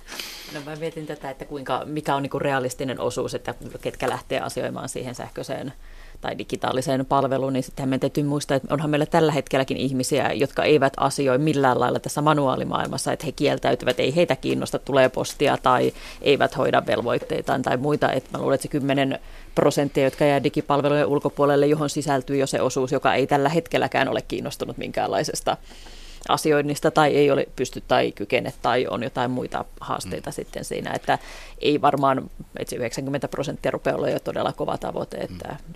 Yksi hyvä, hyvä kommentti aikaisemmin tullut, että kyllähän kaikki niitä söpöjä mummoja opastaa, mutta entäs sitten ne sekakäyttäjät tuolla Sörkän kurvissa? Mm-hmm. Se on, nämä on just isoja kysymyksiä, jos puhutaan myös meidän, että meillä on aika iso osa nuoria, jotka on syrjäytyneitä ja tavallaan niin ei ole mukana tässä yhteiskunnassa, niin ei voi oikein ajatella, että he, heillä niin se tärkein asia olisi, että hoidanpa nyt kuitenkin sähköisesti omia asioita niin viranomaisen päin, koska jos se elämänhallinta on jo aika tavalla niin rikki. Hmm. Kello on nyt neljä minuuttia vailla kahdeksan ja, ja ministeri Anu Vehviläinen lähtee taas kahdeksalta seuraaviin, seuraaviin hommiin. Mitä nyt on tässä digitalisaation merkeissä semmoisia seuraavia suuria loikkia tai oikeastaan pyristyksiä, jotta pysytään siellä loikassa ilmalennossa? No mä luulen, että meillä on tuon Marian kanssa seuraavia suuria ponnistuksia liittyy just tähän sähköisten palveluiden käyttöönottoon, kun me ollaan tehty se tiekartta siitä, että mitkä olisivat ne ensimmäiset sata palvelua, joissa ruvetaan käyttää sitten niin sähköisiä palveluja. Niin mä luulen, että siinä meidän pitää aikatauluttaa ja sitten näitä lainsäädäntöasioita viedä eteenpäin. Miksi sata? No me asetettiin sellainen tavoite, Maria voi kertoa sen, mutta niitä tuli toista sataa, että ylitimme reippaasti sen meidän tavoitteen. Se on, se on aika monta tavoitetta. Mitkä ne oli? Aloitaanko heti luettelemaan? Sanotaan, että siis sata tietysti siksi, että Suomi täyttää sata tänä vuonna. Aivan. Ja tosiaan niitä tuli 112, että siitä mentiin yli. Ja siellä on oikeastaan kaikki näiden merkittävimpien toimijoiden palvelut, että on verottajat, on trafit, kelat, muut. Että siinä oli ajatus, että viranomainen tekee itse tavallaan strategisen tason päätöksen, että haluamme lähteä tarjoamaan ensisijaisesti digitaalista palvelua. Ja sitten he tämän käsittelivät ja toivat nämä palvelunsa tähän tiekartalle mukaan. Ja se on varmaan nyt se meidän semmoinen iskunyrkki, millä lähdetään sitten koestamaan, että minkälainen se voisi olla sitten se se lähtökohtaisesti digitaalinen palvelu ja siellä on joukossa sellaisia palveluita, joissa tämä 90 prosenttia sähköistä käyttöä on jo todellisuutta tänä päivänä, ettei se kaikkien palvelujen osalta ole mikä, mikä on tavoitetila. No esimerkiksi tietyt maatalouteen liittyvät ilmoitukset on hyvin vahvasti. Ja niitä on paljon.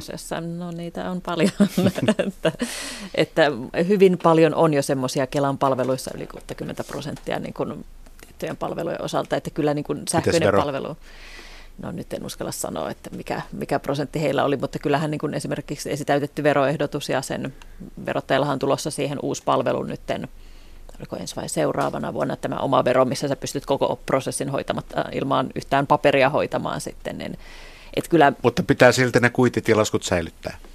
No siellä on se tietty mm. velvoite, katsotaan miten sen kanssa edetään, mutta kuitenkin eteenpäin me mennään kovasti tällä hetkellä näiden mm. kanssa. En malta olla kommentoimatta, että kyllähän ne kuititkin on menossa sähköiseen muotoon mm. varmasti ja niihin liittyvä data. Niin, se vaan, se vaan pitää hyväksyä sitten, että, että myöskin se sähköinen kuitti ja sähköinen muoto, niin, niin se on sitten myös verotuksessa ja monessa, monessa muussakin hyväksyttävä. Ja että siihen kohtaan suuntaan ollaan menossa. Minuutin kuluttua kello on 20 ja silloin uutiset. Ö, ministeri Ano Vehviläinen, miten ilta jatkuu tästä eteenpäin? No, Pää, pääseekö jo kotiin? Kyllä, mä oon tänä aamuna aloittanut seitsemältä kokouksessa ja ollut tässä ihan kohtalainen päivä takana ja nyt mä menen kämpille ja on puolitoista tuntia hereillä ja sitten rupean nukkumaan ja aamulla menen kahdeksaksi töihin. Digilaite päällä varmaan vähän T- aikaa ja katsotaan Kyllä. Huomi- huomisen asioita. Juuri näin. Oli tosi mukava olla täällä teidän kanssa. Otetaan Twitteristä yksi, yksi mielenkiintoinen twiitti. Tämä on, on yritys, joka tarjoaa maksusta apua. Fixari kirjoittaa, että heidän datan mukaan seniorin digipulmat top kolme. Ykkösenä on salasanojen ja käyttäjätilien hallinta, kakkosena nettipoikki ja kolmosena tiedostojen siirto. Kuulostaa varmaan aika tutulta. Nämä on itse asiassa ei pelkästään senioreiden, mutta kuinka monta kertaa olette joutuneet nollaamaan salasanan jossain palvelussa? Jokainen on varmasti useamman kuin kerran. Lähetysikkunassa Kaustinen kysyy. Onko kukaan asiantuntija miettinyt eri virastojen eri ohjelmien yhteensopivuutta? Kyllähän sitä on mietitty ja sitä on, on sivuttukin tässä useaan otteeseen, mutta miten hyvin ne nyt sitten yhteen sopii? Miten hyvin ne toimii? Maria Nikkilä siellä hymyilee sillä tavalla, että kysymys tulee mulle. Ole hyvä. Kiitos. Tämä oli arvattavissa, että tämähän on, on tietysti myös yksi valtiovarainministeriön kiitollisista tehtävistä seurata tätä julkisen hallinnon digitalisaation ja ICTn yhteentoimivuutta ja yhteensovittamista myös. Että sanoisin, että varmasti tilanne on koko ajan menossa parempaan suuntaan siinä, että miten ne palvelut niin kuin tukevat toisiaan ja täydentävät toisiaan. Ja varmaan, että jos pitää semmoista tulevaisuuden kehityssuuntaa hakea, että mitä tapahtuu digitalisaation jälkeen, niin varmasti yhä enemmän erityisesti julkishallinnossa tämä niin kuin asiakaslähtöisyys ja sitten palvelujen rakentaminen niin, että ne ovat nimenomaan tämmöisiä poikkihallinnollisia, eli Ei virastojen rajat vaan, iloisesti ylittäviä, että siinä oikeasti niin kuin lähdetään sitä asiakastarpeesta. Että sanotaan, että tilannehan on ollut hyvinkin, ei niin hyvä, ja on varmasti menossa parempaan suuntaan, että siinä on paljon kehitystä tehty viime vuosina. Esimerkiksi siinä, että on tietyt tämmöiset sähköisen asioinnin tukipalvelut, mitä mitkä ovat kaikille pakollisia, että niitä on pakko käyttää, joka jo niin kuin yhdenmukaistaa sitä, sitä taustaa. Ja sitten vielä, kun me saadaan se asiakkaan prosessi siihen kivemmin päälle liimattua, niin sitten... Niitä kuuluisia rajapintoja, niitä, niitä rakennetaan. Ja sanotaan, että aika moni rajapintojen rakentaja on, on menestyvä yritys, tai perustanut menestyvän yrityksen, koska, koska niitä on, on tarvittu – hyvin paljon. Mäkin jossain vaiheessa tämänkin talon näitä rajapintoja laskettiin, niin niitä oli satoja ja satoja. Vai kuinka Kari Haakana? Varmasti on, koska, koska erilaisia järjestelmiä Ylellä, siis teknisiä järjestelmiä on paljon ja, ja tota, niiden pitää keskustella keskenään. Mutta se on tietysti meillä, meillä ehkä helpompaa sikäli, että, että kun me voidaan itse määritellä yrityksen sisäisiä prosesseja ja, ja sitä kautta niin kuin määritellä sitä, että minkä täytyy keskustella, minkä kanssa mä voisin kuvitella, että valtionhallinnosta on hieman haasteellisempaa kuin yhden, yhden yrityksen sisällä. Mm, aivan varmasti. Miettii Ruuskanen ö, tuossa sen näköisenä, kun sanoisi jotain. Joo, mietin tätä yhteen toimivuutta, että nythän julkinen hallinto pyrkii rakentamaan tätä niin kuin monesta eri suunnasta. Eli toisaalta me puhutaan yli hallinnon rajan rajojen yli menevistä palveluprosesseista noin kauniisti, eli siitä ajatuksesta, että asiakasta ei pompoteltaisi esimerkiksi useiden viranomaisten välillä, vaan pyrittäisiin, että se asia etenee siellä hallinnon sisällä. Meillä pyritään ratkaisemaan näitä asioita rakentamalla teknisiä ratkaisuja, joilla tietoinen siirto, on puhuttu tämmöistä palveluväyläajattelusta Virolta saatu lahja alun pitäen, jota yhdessä nyt Suomi ja Viro kehittää itse asiassa ainutlaatuinen malli siinä mielessä muuten. Kahden maan yhteistä kehitystyötä tehdään. Toisaalta me lähestytään tätä yhdenmukaistamalla, niin kuin Marja viittasi, näitä yhteisiä ICT-tukipalveluja, eli ihan konkreettisena esimerkkinä vaikka yhteinen tunnistuspalvelu, jota Väestörekisterikeskus on rakentanut. Meillä oli aiemmin useita palveluja. Ja nyt sitten ne viedään yhteen, yhden palvelun taakse ja samalla sitä prosessia on yksinkertaistettu. Eli aikaisemmin jokainen viranomainen esimerkiksi teki itse sopimuksia jokaisen pankin, operaattorin kanssa muun muassa näistä tunnistuksista. Se oli aivan valtava mylläkkä. Siellä oli, en muista lukuja, mutta tuhansia ja tuhansia erilaisia sopimuksia pyöriteltiin. Ja nyt tämä asia on hoidettu julkiseen johtaman kapa-ohjelman puitteissa rakentamalla yksi yhteinen palvelu, josta on tehty yhdet sopimukset. Joka palvelu on sitten pakko myös kaikkien, ja tämä koskee myös kuntia, ei pelkästään valtioorganisaatiota. Eli tavallaan näitä tämmöisiä niin kuin hyötyjä voidaan, tai yhteen toimivuutta voidaan parantaa monella eri tasolla ja monella eri tavalla ja tehostaa sitä niin kuin julkisen hallinnon digitalisaation kehitystyötä. Nyt otetaan puhelu. Meidän puhelinnumeromme tänne on 020317600 ja siihen numero on Heikki Hautala. Olet soittanut. Ole hyvä, sinulla on kysymys. Joo, hyvää iltaa arvon raati siellä päässä. Täällä täällä kohtuu tuore yhdistyksen vetäjä ja, ja tutustuin hmm. Patentti- ja rekisterihallituksen mainioihin digitaalisiin palveluihin, jossa yhdistyksen rekisteröinti ja kaikki perustaminen onnistui totaalisen sähköisesti käyttäen. Tässä kohtaa oli muistaakseni tupastunnistus oli sitten kaikilla hallituksen jäsenillä, jotka oli valittu tehtävään, niin olivat, olivat sitten käytössä ja tehtiin tämä tunnistus ja Tämä on tietenkin pankkimaailman tunnustama ympäristö. Ja, ja tuota, kuitenkin sitten, sitten kun piti ruveta tiliä avaamaan, niin pankki ei enää tunnustanutkaan näitä palveluita, vaan piti olla käsinkirjoitettuja ja allekirjoitettuja hallituspapereita. Niin miten tässä nyt tämmöinen kömmähdys on käynyt, että viranomainen onkin ketterämpi kuin kaupallinen toimija? No niin, Riikkalainen Tolonen Nordeasta.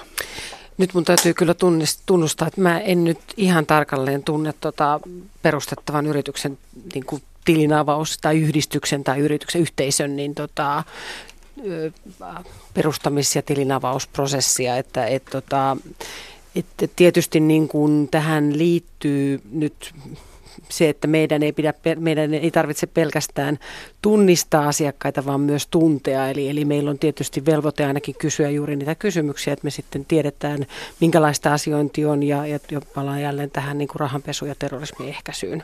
Sen tiedän, että, että, että meilläkin on henkilöasiakkaille, niin jos on tupastunnisteet, niin pystyy tänä päivänä ihan verkon kautta tulemaan asiakkaaksi, että se ei, se ei välttämättä vaadi konttorissa käyntiä. Mutta otan kyllä tästäkin nyt palautteen vastaan, että jos on jotakin, jota voidaan paremmin tehdä, niin varmaan uskon, että kaikkia pankkeja Joo, kiinnostaa ja, tässä ja parantaa. Niin kun se, se, kiitos, kiitos että, että otat palautteen vastaan ja viet eteenpäin ja siihen liittyy niin kuin oikeastaan tämmöinen jatkokommentti vaan, että yhdistyksissähän hallitukset vaihtuu ja nimikirjoitusoikeudet vaihtuu, niin nämä ovat aina sitä paperin pyörittämistä ja välttämättä yhdistys, vastuuhenkilöt eivät ole samalla paikkakunnalla oikeastaan lähimainkaan.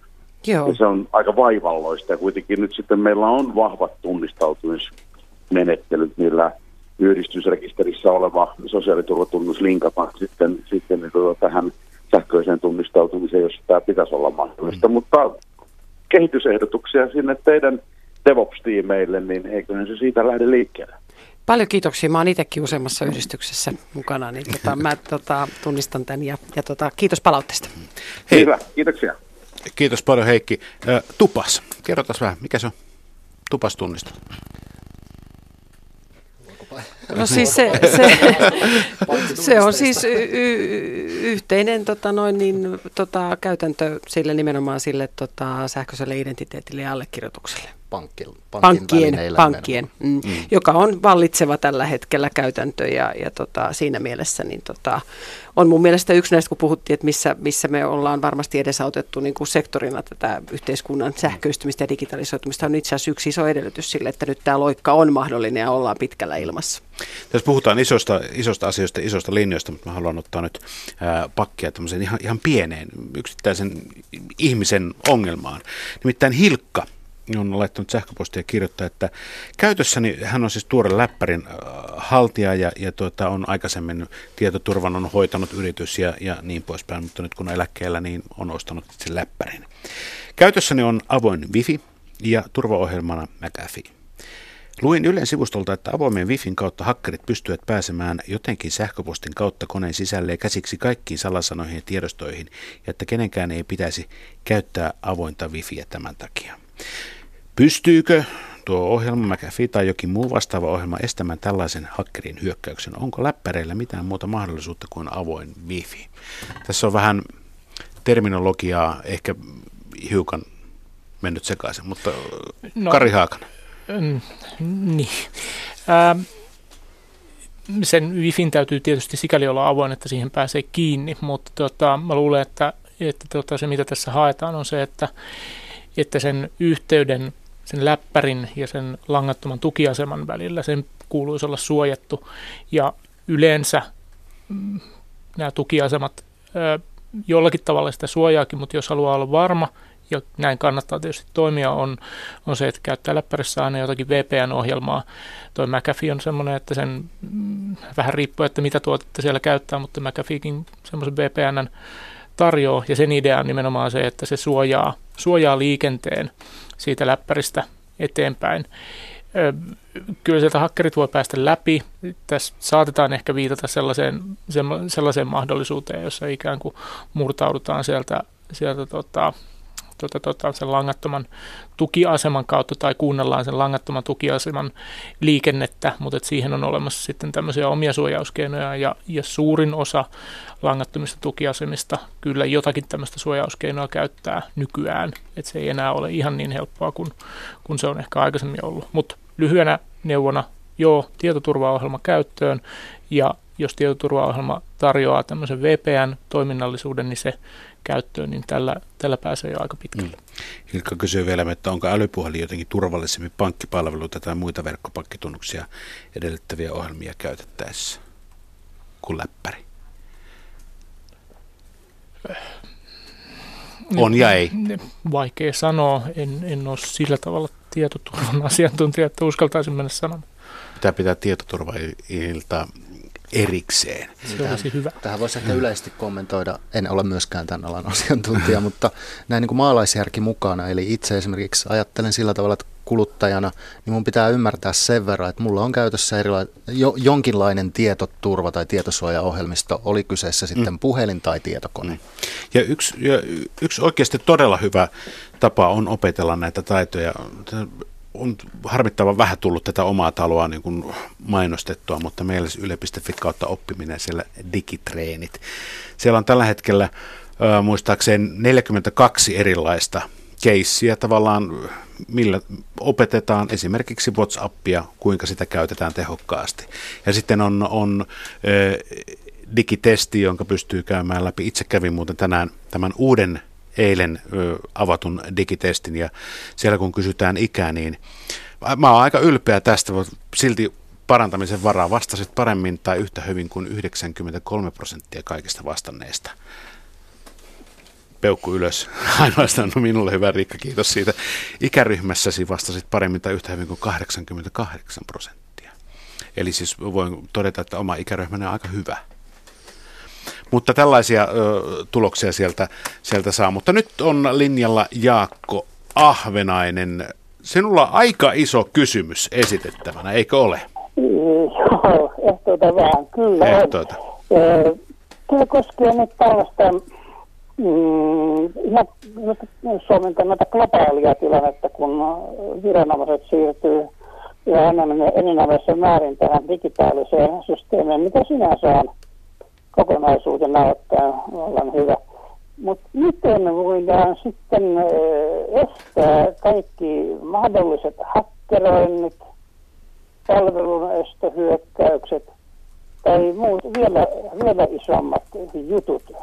Sitten, että tämä systeemi ei, ei nyt mm, vallan kaatuisi. Mm, että, kun, että yhteiskunta pyörii. valtiovara, valtiovarainministeristä Maria Nikkilä nyt miten estetään? Eihän, onhan tässä huomattu, että kaikkea ei ole pystytty estämään. No kaikkea ei olla pystytty estämään ja ehkä nyt tällä hetkellä niin kuin naapurimaista tulee näitä varoittavia esimerkkejä niin kuin siitä, että tietoturvassa, tietosuojassa tai sitten ihan niin kuin inhimillisessä toiminnassa tehty huonoja päätöksiä, lähdetty ulkoistamaan semmoisten tietojen hallintaa, mikä ei, ei sen ulkoistamisen piirin missään tapauksessa olisi kuulunut. Eli paljonhan tehdään työtä siis tietysti niin kuin teknistä tällaista, että miten meidän järjestelmät ovat puolustuskykyisiä erilaisia hyökkäyksiä vastaan, miten me pystytään pysäyttämään ne mahdollisimman aikaisessa vaiheessa, että ne eivät näy ja niin kuin valmiushan meillä siinä on varsin hyvä. Tietysti niin kuin totta kai uhat kehittyvät myös koko ajan, mutta myös niin kuin tavallaan sen osaamisen puolella, että miten me jokainen osattaisi myös käyttäjinä suojautua niitä uhkia vastaan, mitä tuossa aikaisemmin vähän sivuttiinkin, että usein se ihminen siinä kuitenkin on joko päätöstensä kautta, toimiensa kautta, tällaisen välillisen vaikuttamisen kautta sitten se heikoin leikki, lenkki, josta sitten syntyy se kohta, missä se, jolla on rikollisia aikeita tai muuta intressiä sitten heiluttaa sitä systeemiä, niin pääsee kiinni siihen, että varmasti nämä niin kuin varautumistoimenpiteet ovat hyvin monenlaisia, että sekä teknisiä että sitten niin kuin koulutukseen, osaamiseen liittyviä. Hmm.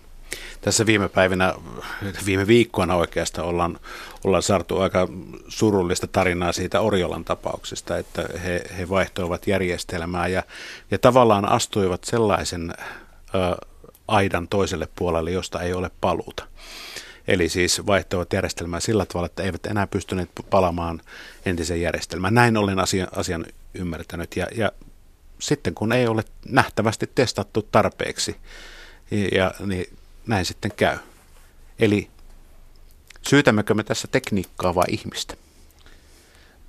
Jani. Tekisi mieli heti aloittaa siitä kysyjälle vastaus, että, että miten me voidaan tämmöinen estää, että tapahtuu jotain poikkeavaa tai, tai käydään ikään kuin digitaaliseen infrastruktuuriin, hyökätään sitä vastaan. Vastaus on ei mitenkään. Tämähän on väistämätöntä. Näin käy, näin itse asiassa käy ja tapahtuu joka päivä, koko ajan. Mä luulen, että Yleäkin vastaan hyökätään todennäköisesti joka päivä koko ajan. Se, miten siihen on varauduttu, miten näitä voidaan estää ja mun mielestä ennen kaikkea, miten näistä voidaan toipua. Ja myös se, että millä tavalla tämmöisiin uhkiin on varauduttu niin, että kaikki toiminnot ei ole kytköksissä toisiinsa silloin, jos jossakin joku kohta ikään kuin pettää.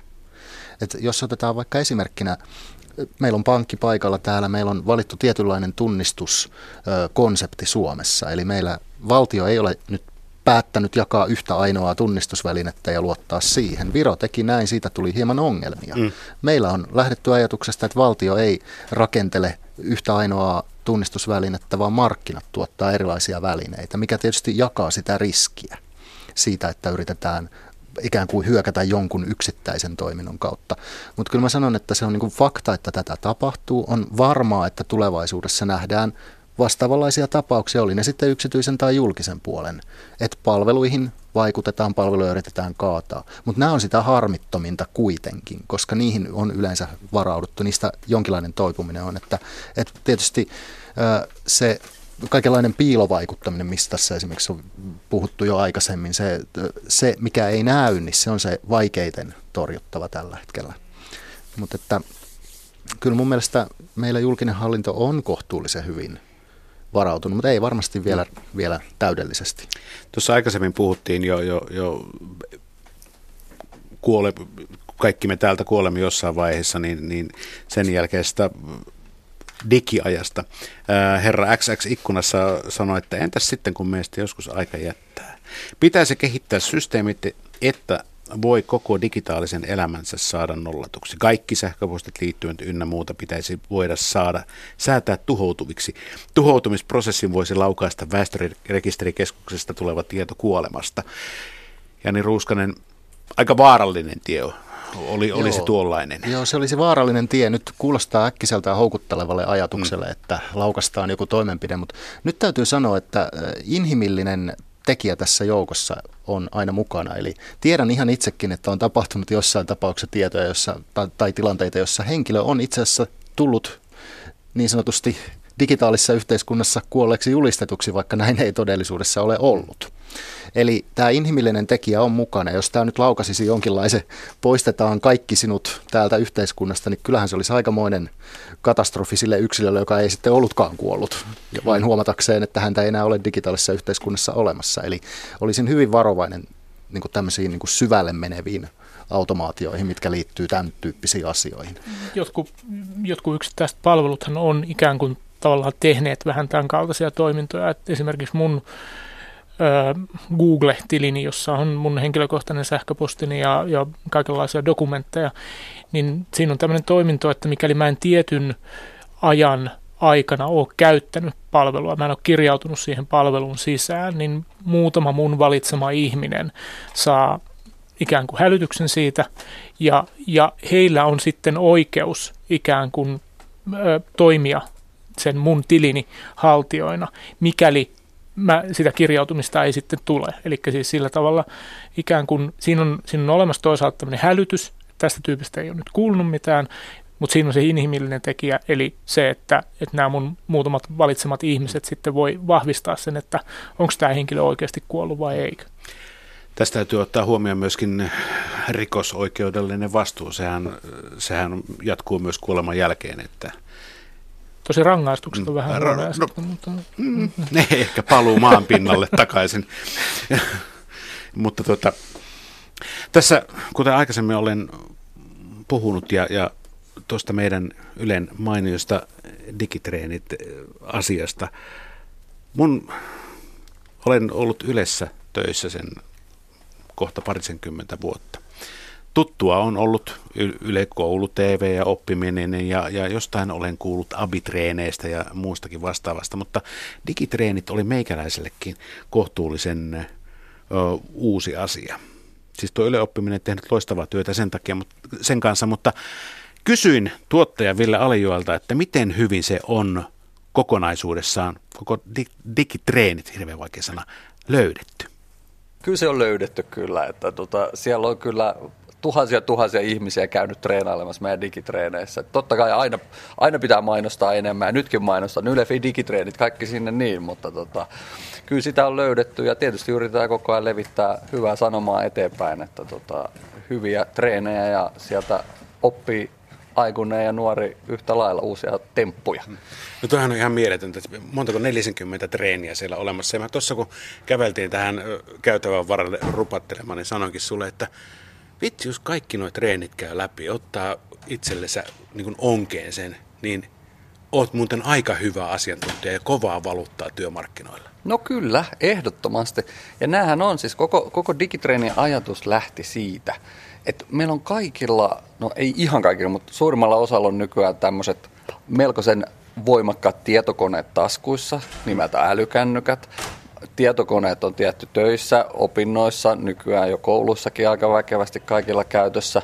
Mutta kaikki, 90 prosenttia meistä käyttää niitä hyvin tehottomasti ja hyvin niin kuin, niin kuin hankalasti ja me tuskaillaan niiden kanssa, että eh, nyt tämä ei toimi ja mä yritän tätä ja en mä toimi ja sitten kaikki on toistensa mikrotukihenkilöitä. Niin yritettiin niin kuin auttaa tässä ihan niin kuin tämmöisessä arjen digipulmissa. Et ei tämä ole niin kuin mitään semmoista niin kuin järjetöntä koulutusta, että mun pitää tätä nyt niin kuin viikkotolkulla tehdä, vaan sieltä voi napsia treeniä silloin, kun sitä tarvii. Tai hei, toi ongelma mulla onkin ollut, mäpä katson mitä täällä on. Teillä on myöskin siellä testi. Saako niistä todistuksen? Semmoisen printattavan todistuksen, jonka voisi vaikka laittaa cv tai jonnekin muualle. No joo, kyllä sieltä voi printata todistuksen. Digitaitotestin tota, molempien ykkönen on jo vanhempi testi, 10 kysymystä. Digitaitotesti kakkonen, joka on ihan tuore. Se on pikkasen haastavampi kuin ykkönen. Testien lopussa saat tuloksen, miten meni ja myös vertailun omaan ikäryhmääsi. Että voi vähän niin kuin katsoa, että no onko, onko mä ihan kartalla näissä jutuissa. Että tota. Ja sitten tietysti voi katsoa, että mikä aihealue oli vähän ja totta kai linkitetään sitten digitreeneihin, että millä voit osaamista parantaa. Mites Ville Alioki, miten sä oot kartalla näistä hommista? Siis sä, sä tuotat Yle oppimisessa Kyllä. näitä digitreenejä, mutta tota, handlatko kaikki? Öö, en mä kaikkea handlaa. Siis täytyy sanoa, että koko meidän yleoppimisen tiimi on oppinut ihan älyttömästi itse tässä. Siis meillä on yleensä... Ai sitäkö se tarkoittaakin? Joo, joo. Kyllä, Milloin kyllä. mä pääsen sinne Koska Meillä on myös vähän semmoinen periaate ollut, että tota, jos joku ei tiedä jostain asiasta mitään, niin tee siitä digitreeni. Koska silloin se saa puhua sille ihmiselle, joka ei sitä osaa. Koska monestihan se on semmoinen, että jos mullekin tulee joku mikrotukihenkilö selittää, että no, on back-end, front-end ja blah, blah, siinä on semmoista jargonia sun muuta, joka heti tekee sitten en mä tajuu ja tämä on muutenkin vaikea juttu. Joo, nimenomaan. Tätä, niin, niin kuin yritetään se, että nimenomaan, että semmoiselle ihmiselle, joka ei vielä sitä osaa, niin osattaisiin, että se rima olisi niin kuin mahdollisimman matala. Että tässä niin kuin yritetään kaikkea jargonia ja tämmöistä, vaan hyvin niin kuin mahdollisimman selkokielellä. Ja tietysti toivotaan, että jos ihmiset ei ymmärrä, niin kommentoikaa sinne perään, niin me vastataan kyllä. Kyllä me kuunnellaan koko ajan, mitä siellä kommentoidaan tai kysytään lisää tai halutaan digitreenejä. Me myös sitä ollaan kovasti kyselty. Meillä on lomake Ylefi kautta digitreenit sivuille, että kerro meille, mitä haluaisit oppia. Niin, ja eilen siis avattu uusi digitesti ja Radio Suomen Facebookissa on muun muassa linkki sinne. Mutta tässä tuli oikeastaan, mitä Ville, Ville sanoi tuossa lopussa, mun mielestä on tosi hyvä juttu tämän digiaikaan. Kysykää, me vastaamme. Me haluamme kehittää. Tämä on jotenkin paljon helpompaa ja yksinkertaisempaa kuin silloin joskus kalkkeripaperin aikoihin. Esimerkiksi Riikkakin olet monta kertaa ottanut vien asian eteenpäin. Ja varmasti vietkin, vai viethän? Kyllä, kyllä, kyllä vien. Joo. Mutta niin tota, kyllähän yksi digin etu on varmasti kaikille meille, jotka kehittää palveluita, että me saadaan huomattavasti enemmän palautetta monessa muodossa tänä päivänä kuin aikaisemmin. Että ainakin me saadaan sitä paljon sekä sähköposteissa, mutta saadaan, saadaan tota noin, niin myös niin kuin mobiilin kautta. Että. Joo, tämä sama koskee kyllä väestörekisterikeskuksen näitä meidän palveluja, mitä on tehty. Että, muutakin kuin nimipalveluja. Muita kuin, muitakin kuin nimipalveluja, että, että tota, tavallaan se aktiivisuus, millä ihmiset nykyään ottaa kantaa, kun ne kohtaa jonkun sähköisen asiointipalvelun, niin se on, se on varmaan niin kuin sekä yksityisellä että julkisella puolella kasvanut todella paljon. Mutta se myös tarkoittaa sitä, että, että jos aikaisemmin julkisesta palvelusta saatiin kourallinen palautetta, niin se ei ehkä antanut hirveän hyvää kuvaa siitä sen palvelun vaikka todellisista ongelmista tai laadusta. Mutta kun nyt ihmiset aktiivisemmin isompana joukkona kommentoi. Ja ne, tosiaan se palaute tulee niin sosiaalisessa mediassa, mulla Twitterin kautta, kuin sitten ihan sähköpostilla, puhelimella, henkilökohtaisesti ajatelkaa soittamallakin meille tulee kyllä kansalaispalautetta. Tuleeko enemmän kuin ennen? Äh, no ei puhelimella tule kyllä kuin silloin tällöin, mutta sekin kanava on välillä käytössä. Niin se tietysti antaa paremman näkyvyyden siihen, että mitä me on tehty oikein, mitä me on tehty väärin tai mitä pitää vielä tehdä. Eli kyllähän julkinen hallinto on muuttamassa tätä kehittämistapaa siihen, mikä yritykset on omaksunut jo kauan sitten. Tehdään palveluja asiakkaiden kanssa, asiakkaiden ehdolla, jollakin tavalla käyttäjäkeskeisen suunnittelun periaatteella. Tiedän, että Yle on tätä tehnyt jo pitkään. Joo, ja siis niin kuin tuossa pitää vielä sanoa sen verran, että, että ikään kuin ääneen sanottu palaute tai, tai sähköpostilla tai miten tahansa niin kuin annettava palaute, niin se on, se on yksi tapa seurata sitä, että mi, miten ihmiset käyttäytyy, mitä ne siellä palvelussa tekee. Mutta kun me nähdään myös se, että miten ne ihmiset oikeasti sitä palvelua käyttää, että kun ne tulee niin kuin tälle sivulle tai tähän näkymään, niin kuinka moni jatkaa eteenpäin, kuinka moni jää siihen, mitä painiketta ne siellä painaa. Ja tavallaan tämmöinen palautteen kerääminen, joka, joka ei ole siis ääneen sanottua, vaan, vaan nimenomaan sitä käyttäytymistä, niin sekin on äärimmäisen arvokasta ja se, sitä kannattaa aivan erityisesti seurata, koska se kertoo sen, mitä ihmiset oikeasti tekee, eikä sitä, mitä he sanoo tekevänsä. Mitenkään väheksymättä sitä ääneen sanottua palautetta, mutta sitten me nähdään myös se varsinainen tapahtuma, mitä siellä tapahtuu. Niin siis oikeasti katsotaan räiskintäelokuvia, vaikka Itsehän sanotaan dokumentti. katson vain A-studioita ja luontodokumentteja. joo, joo, näin, näinhän se su, suuri osa kansasta, mutta katsojaluvuissa, vaikka hyvät luvut ovatkin, mm. niin, niin ei, se, ei se ihan niin todellista on. Otetaan hetken kuluttua puhelua tuonne. Tuosta itse asiassa kommentti täältä ö, tulee Karille Yle Areenan hakutoiminnosta. Sitähän on viime aikoina uusittu, mutta täällä en tiedä, onko tämä vanhaa vai uutta teknologiaa, mutta hakutoimintoa voisi parantaa. Sitä voi parantaa ja sitä on parannettukin ihan siis muutama viikko sitten. Sitten vietiin muutoksia, mutta se on, se on asia, jota voi, voi aina parantaa. Tietysti jälleen kerran Googlella on jonkin verran isommat resurssit tuossa hakupalvelun kehittämisessä kuin meillä, mutta, tota, mutta kyllä, kyllä siinä ihan ilman muuta on parantamisen varaa ja sitä koko ajan kehitetään. Jep, onko meillä puhelu? No niin, katsotaan. Tuli niin, niin pitkä, mutta kysymys on tällainen, että olen tuskastunut hoitamaan vanhusten asiaa. Isä ei pysty hoitamaan mitään asioita, kun äiti on näkövammainen, tarvitsee apua tietokoneella. Muun muassa pankisivut suurennettuna ovat todella hankalat. Ja hän meni sanomaan pankista, että tytär auttaa. No siinähän seuraa verkkopankin sulkeminen. Seuraako tällaisessa, jos, jos sanotaan, että tytär auttaa näissä pankkiasioissa?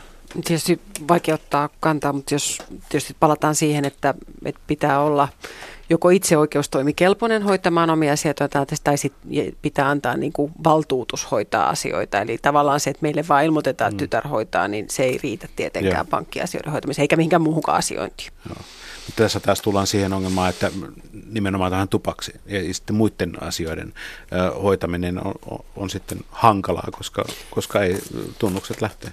Niin ja oikeastaan se, mitä tässä puhuttiin aikaisemminkin, että mikä on se keino, että jos ei enää pysty niin kuin hoitamaan itse asioitaan, niin miten voisi ajoissa antaa sen ja mikä voisi olla se valtuutustapa esimerkiksi, joka, joka voisi olla helppo ja kätevä niin kuin antaa. No mikä se voisi? Täytyy Jani. sanoa, että meillähän on sellainen tapa, eli se on nimeltään suomi.fi valtuudet palvelu, joka on myös yritysten vapaassa hyödynnettävissä, mm. eli tämä on kehitetty veronmaksajan rahoilla ja tarjoillaan ihan kaikille, että tervetuloa Nordea vaan ottamaan käyttöön yhteiskunta tarjoaa. Eli valtuusrekisteri, valtuuspalvelu tarjoaa juuri tämän tyyppisiä toimintoja, eli sekä sitä puolesta asiointia rekisteripohjaisesti, eli vaikka alaikäisen lapsen edustamista tai, tai yrityksen puolesta toimimista.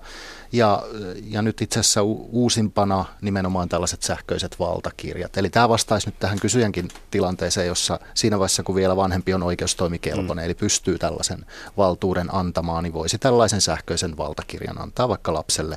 Edustaa nyt sitten edellyttäen, että vaikka pankki hyödyntäisi tätä, tätä palvelua, niin myös siellä vaikka pankkimaailmassa. Mm. Nämä ei tietysti ole niin yksiselitteisiä ja helppoja asioita, mutta että ratkaisuja on olemassa ja, ja julkinen sektori nimenomaan pyrkii panostamaan tähän yhdestä suunnasta, tähän, että saadaan kaikki jollakin tavalla mukaan. Ja yksi tapa on se, se valtuuttaminen, eli sen sähköisen maailman valtakirjan luominen tai pyytäminen, toimii molemmin päin. Valtuudet.fi. Ei löytyy Suomi.fi. Suomi.fi kautta löytyy. Tähän on pakko sanoa, valtuuspalvelusta on käytössä myös sellainen ympäristö, jossa voi ihan oikeasti mennä kokeilemaan. Ja se on ihan vastaava kuin sitten se oikea palvelu. Siis Eli demoympäristö. Demoympäristö, tällainen mihin viitattiin aikaisemmin. Okay, Eli sinne voi hyvä. mennä, löytyy suomi.fi-palvelusta valtuudet. Tässä Sieltä voi käydä leik- leikisti tekemässä valtakirjoja ja sitten mennä tekemään oikean, kun on riittävästi Hän sanoo palvelun edustaja, jota palvelua on aika paljon kritisoitu. Mutta tuota... Varmasti on, mutta siellä on paljon hyviäkin asioita, eli en, en heti lähtisi ottamaan tätä niin päin. Et, mm. Eli nyt niin kuin valtuuspalvelu niin on sellainen, joka kyllä kannattaisi kaikkien Ihaltavaa optimismia. ottaa käyttöön. Maria. No tuosta valtuuspalvelusta, että tosiaan meillä on nyt tavallaan se semmoinen kaikille yhteinen pohja, missä niitä valtuuksia voi antaa hallita.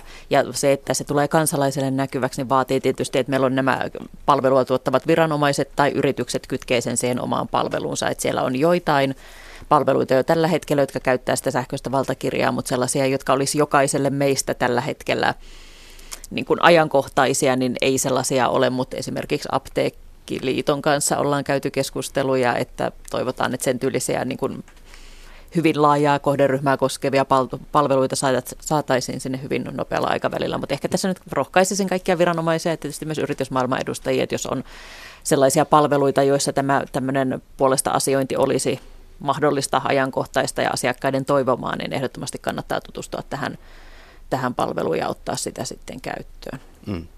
Otetaan nyt puhelu Jussi Mikkelistä, hyvää iltaa. Iltaa. Seulla on henkilötunnusasia.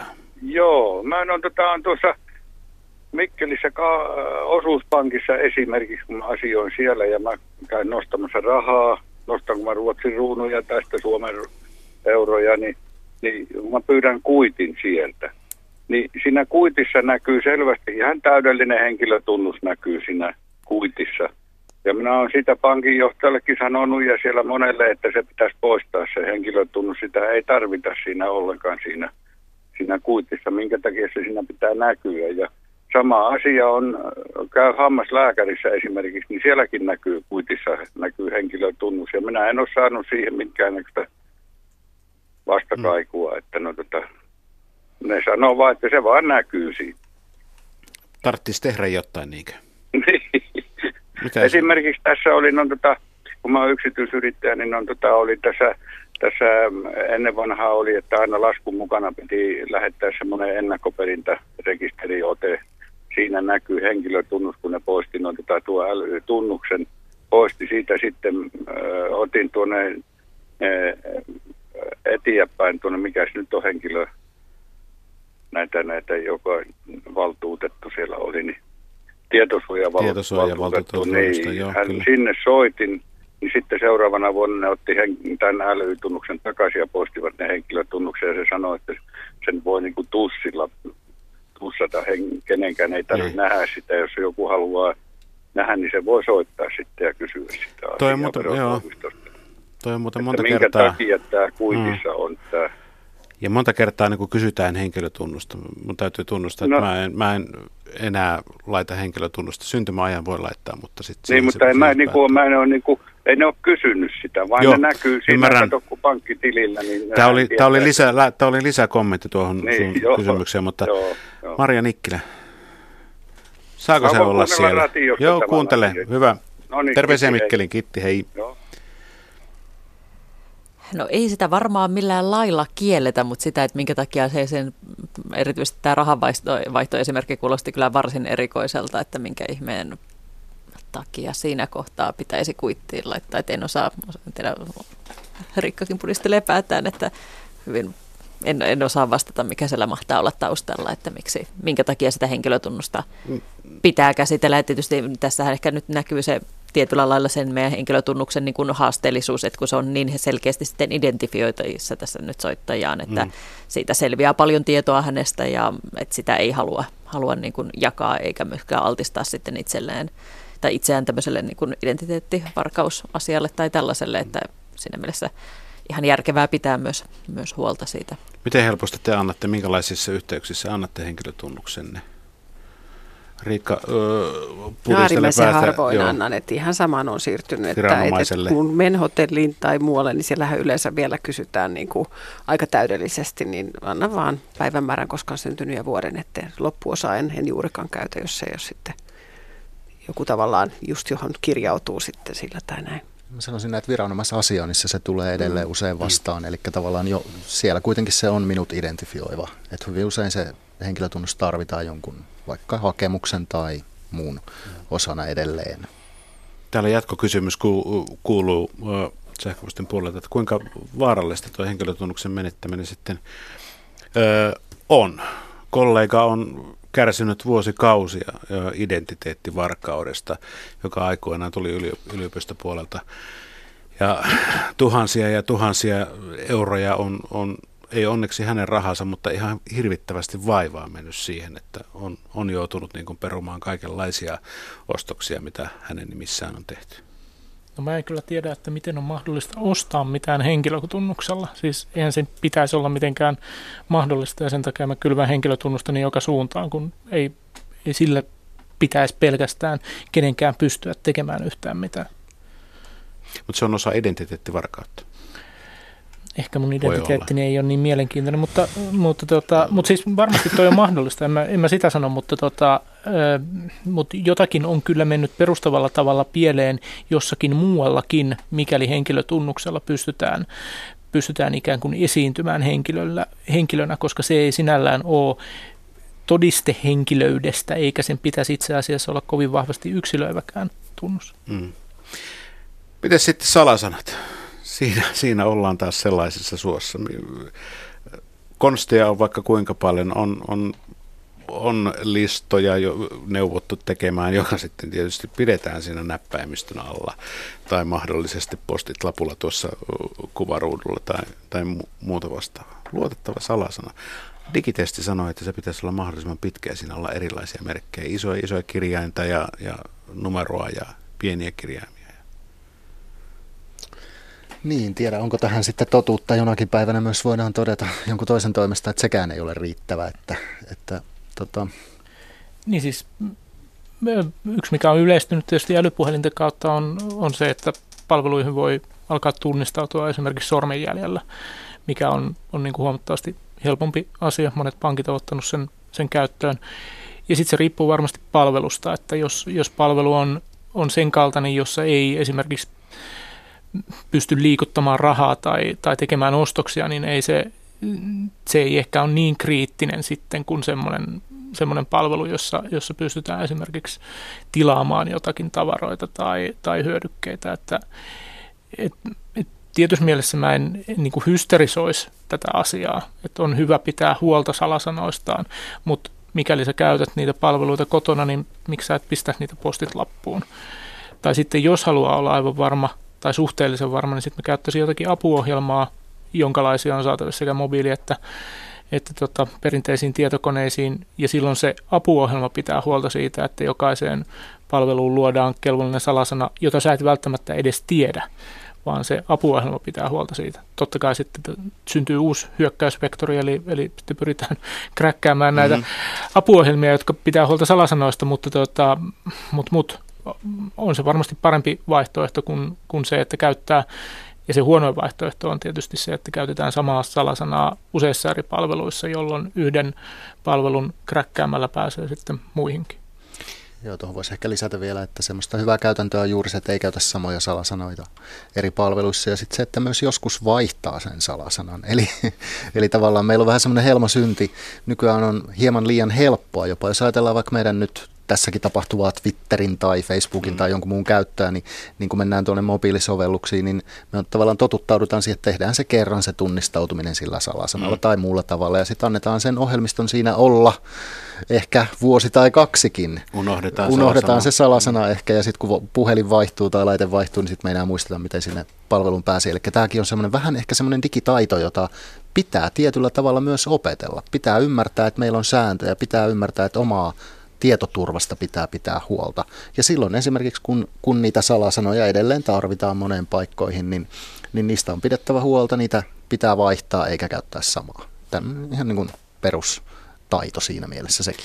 Miten luotettava esimerkiksi on, on kännykän sormenjälkitunniste? Mä esimerkiksi niin kuin, äh, PayPalissa niin tunnistaudun sormen, sormenjäljellä. Onko se, voiko mä niin luottaa siihen, että, että sinne ei pääse ainoastaan katkaisemalla meikäläisen jonkun sormen. En sano mikä sormi. En no. juuri sanoa, että on tuossa aina tuo väylä. Ja, ja ei se itse asiassa vaadi edes sitä. Muistelen, että on, on niin testattu se, että jos mä otan muotin sun sormesta ja teen siitä silikonivalun, niin se niin kuin riittäisi siihen. Mutta, tota, mutta on se nyt mun mielestä paljon parempi. Siis se on totta kai, niin kuin jossakinhan se sormenjälki on, joko siinä laitteessa tai palveluntarjoajalla, jotta sitä pystytään vertaamaan. Ja totta kai se on ikään kuin sieltäkin saatavissa, mutta on se, on se nyt niin kuin varmempi mun käsitykseni mukaan kuin salasana. On se ihan älyttömän siisti, mutta jos sen tulee arpi? no sitten sä oot toivottavasti ää, kertonut sille laitteelle tai, tai palvelulle, että sulla on siellä useita sormenjälkeä, mulla taitaa olla ainakin kahdeksan. Mulla, mulla, on, mulla on useampi sormi. Niin. Joo, joo, ja lisäksi voi käyttää kuulemma nenää tai jotakin muuta valitsemaansa ruumiin. Eikä. Kyllä. Toi, toi, muuten, toi muuten täytyy, onko kukaan kokeillut mitään? En myönnä. Eli se siis toimii tarvittaessa. Mm. Tota, tässä nyt aika on meillä noin reilu 10 minuuttia, niin hy, hyvä pohtia tätä tulevaisuutta, että, että onko, onko tulevaisuus epävarma? Ja pitääkö meidän niin tottua siihen, siihen epävarmuuteen tässä digitaalisessa ajassa? Onko se epävarmempi kuin vanha aika?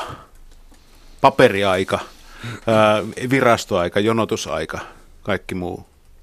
No se on varmaan, ehkä nyt haastan tämän epävarma termin, että se mikä me nyt tiedetään, että kyllähän asiat nyt muuttuu hirveän paljon nopeammin kuin koskaan aikaisemmin ja se muutoksen vauhti vaan kiihtyy jatkuvasti, että ei ole semmoista että ajatellaan, että nyt jäädään tähän ja vietetään tässä mukavaa aikaa monta vuotta, vaan se, että niin kuin teknologian tarjoamat mahdollisuudet ja toisaalta se, mihin me totutaan niin kuin kaikessa muussa arkielämässämme, siis myös yksityisten palvelujen käytössä, niin heijastelee myös siihen julkisen hallinnon palvelulle ladattuun odotuksen, että miksei tämä toimi näin helposti ja kivasti ja miksei mä voi tällaisella laitteella toimia siinä. Että kyllähän varmaan niin kuin muutos on ihan valtava ja ne mahdollisuudet, mitä meiltä sieltä avautuu, että enkä mä pidä, onko se epävarma sitten, että se on erilainen ja se on sitten varmaan vähän ihmisestä ja suhtautumisesta kiinni, että kuinka paljon se on mahdollisuus ja kuinka paljon se on uhka, että miten, mm. miten se haluaa suhtautua.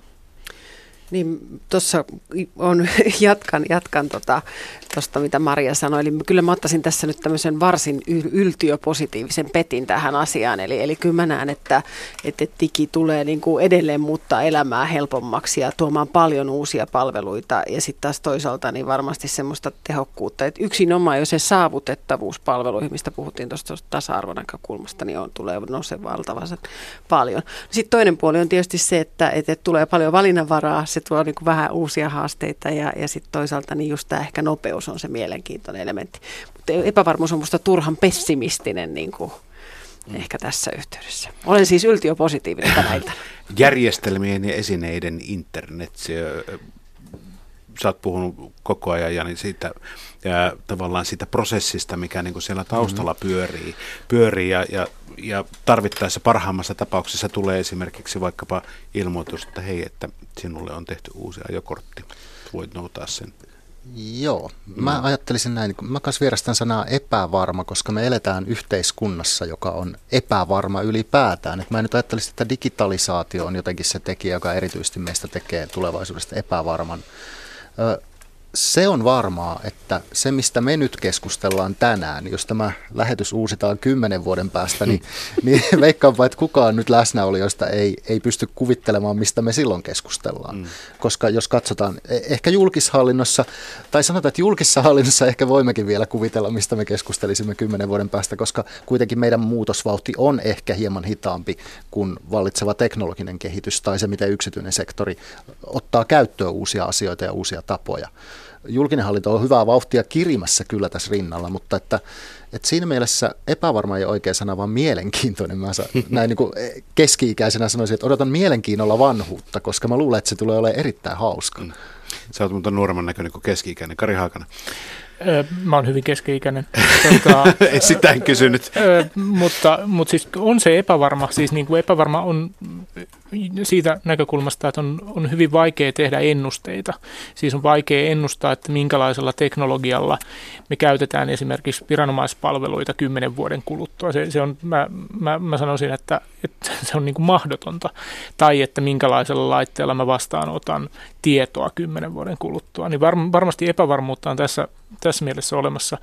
Ja, ja sekin on varmaa, että, että asiat ei muutu enää koskaan niin hitaasti kuin ne muuttuu tällä hetkellä. Eli mm. että se muutoksen vauhti tosiaan kiihtyy.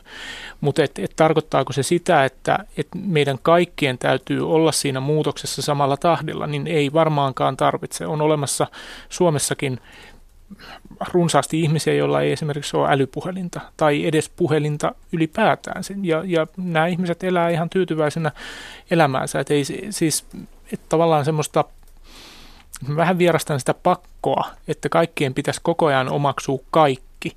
Ihmiset omaksuu sillä vauhdilla, jolla ne omaksuu ja, ja sen verran, kun niiden on tarpeen tai minkä ne katsoo hyväksi omaksua. Maria. Tuossa mainitsit tätä, että esineiden internettiä ja niin kuin minkälainen maailma. Että varmaan semmoinen ihan hyvä konkreettinen esimerkki, mitä puhuttiin äsken tuosta valtuuspalvelusta, että ihmiset voi antaa toisilleen valtuuksia sähköiseen maailmaan ja se on meille nyt uusi asia. Mutta silloin kun me lähdettiin tätä valtuuspalvelua kehittämään, niin yksi käyttötapaus, mitä me mietittiin, oli ihan tällainen, että tulevaisuudessa on varmaan nähtävissä, että jääkaappi on niin älykäs, että se tietää milloin mulla on maito loppu. Että voidaanko me sillä palvelulla valtuuttaa myös jääkaappi tilaamaan mulle ruokaa. Että varmaan me ollaan sen tyylisessä maailmassa, missä tämä, että asioita tapahtuu minun puolestani, on viety hirveän paljon pidemmälle kuin mitä se tällä hetkellä on. Ja siitä varmaan ainakin keski-ikäiset ruuhkavuosia elämät ovat ihan tyytyväisiä, että Esi- tulee.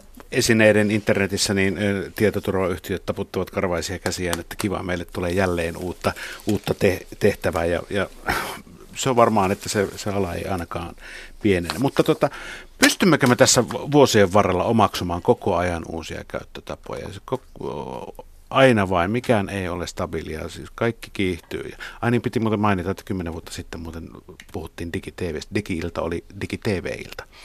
Petteri Järvenen muistutti sen tänään Twitterissä, hän oli, hän oli silloin vieraana, joten kymmenen vuoden päästä digiilta, mutta minkälainen? Siis pysytäänkö tässä mukana tässä vauhdissa? Minä en ainakaan pysy, koska sekoilen sanoissa jo. Mun mielestä sä oot pysynyt niin kuin ilahduttavan hienosti. Siis sullahan on kännykkä esimerkiksi, jossa on sormenjälkitunnistus. Sä oot, sä oot niin kuin, niin kuin sanotaan vertavuotavalla terällä, mitä tulee niin kuin uusien tekniikoiden omaksumiseen. Ja sä huomasit, että tämä on rikki tämä lasi. No, joo, kyllä. niin, tota, Mutta mut kyllä joo, se muutos, muutos kiihtyy ihan varmasti. Mutta en, en mä olisi niin kuin huolissani. Tai, tai siis jos, jos ajattelee, että millainen tilanne oli, no mä oon kohta 50, eli vedetään semmoinen 40 vuotta sitten, kenelläkään ei ollut tietokonetta, koska semmoisia ei myyty yksittäisille ihmisille. Öö, oli niin kuin puhdasta skifiä, että mulla olisi taskussa jonkinlainen niin kuin telekommunikaatioväline, jolla mä voisin tunnistautua sormenjäljellä. Siis niin kuin 40 vuotta sitten tämä oli niin kuin tilanne. Niin ja ihan hyvin nämä, mä oon pystynyt nämä asiat omaksumaan niin kuin tähän saakka. Et en mä ole hirveän huolissa. Sä olet poikkeava yksilö. En, en usko olevani tässä kohtaa millään tavalla poikkeava. Mites muilla? Mä sanoisin näin, että tietotekniikka arkipäiväistyy ja on tehnyt sitä koko ajan. Ja se avain onkin ehkä siinä, että miten ei kaikkien tarvitse olla eturintamassa ottamassa kaikkia uusia asioita käyttöön ja kokeilemassa kaikkia uusia asioita. Mutta jos me katsotaan taaksepäin, niin, niin varmasti meillä on paljon, paljon ihmisiä, kuten viittasit joitakin, joilla ei ole puhelinta tai ei halua siirtyä ollenkaan minkäänlaiseen maailmaan. Valtaosa meistä ei ehkä haluaisi siirtyä takaisin esimerkiksi tästä älykännykästä kädessä johonkin muuhun historialliseen lankapuhelimeen esimerkiksi. Eli kun se tietotekniikka arkipäivästyy, niin, niin mä luulen, että kyllä me yhteiskuntana ja kansalaisina pysytään perässä. Mm. Tämä on muuten lankapuhelin täällä meillä pöydällä. Se ei varmaan yhdistä enää minnekään. Mutta... Kyllä siinä valo palaa. Joo, joo, no, joo. hyvä, että on valo. Otetaan tässä vielä tätä loppupuheenvuoroa, Riikka.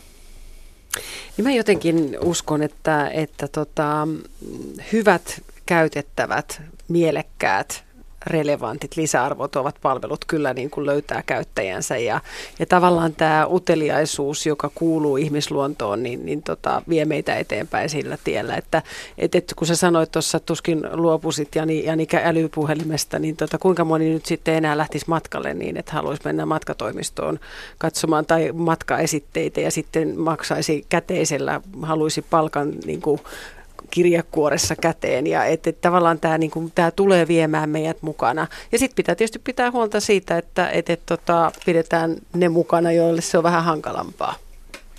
Maria.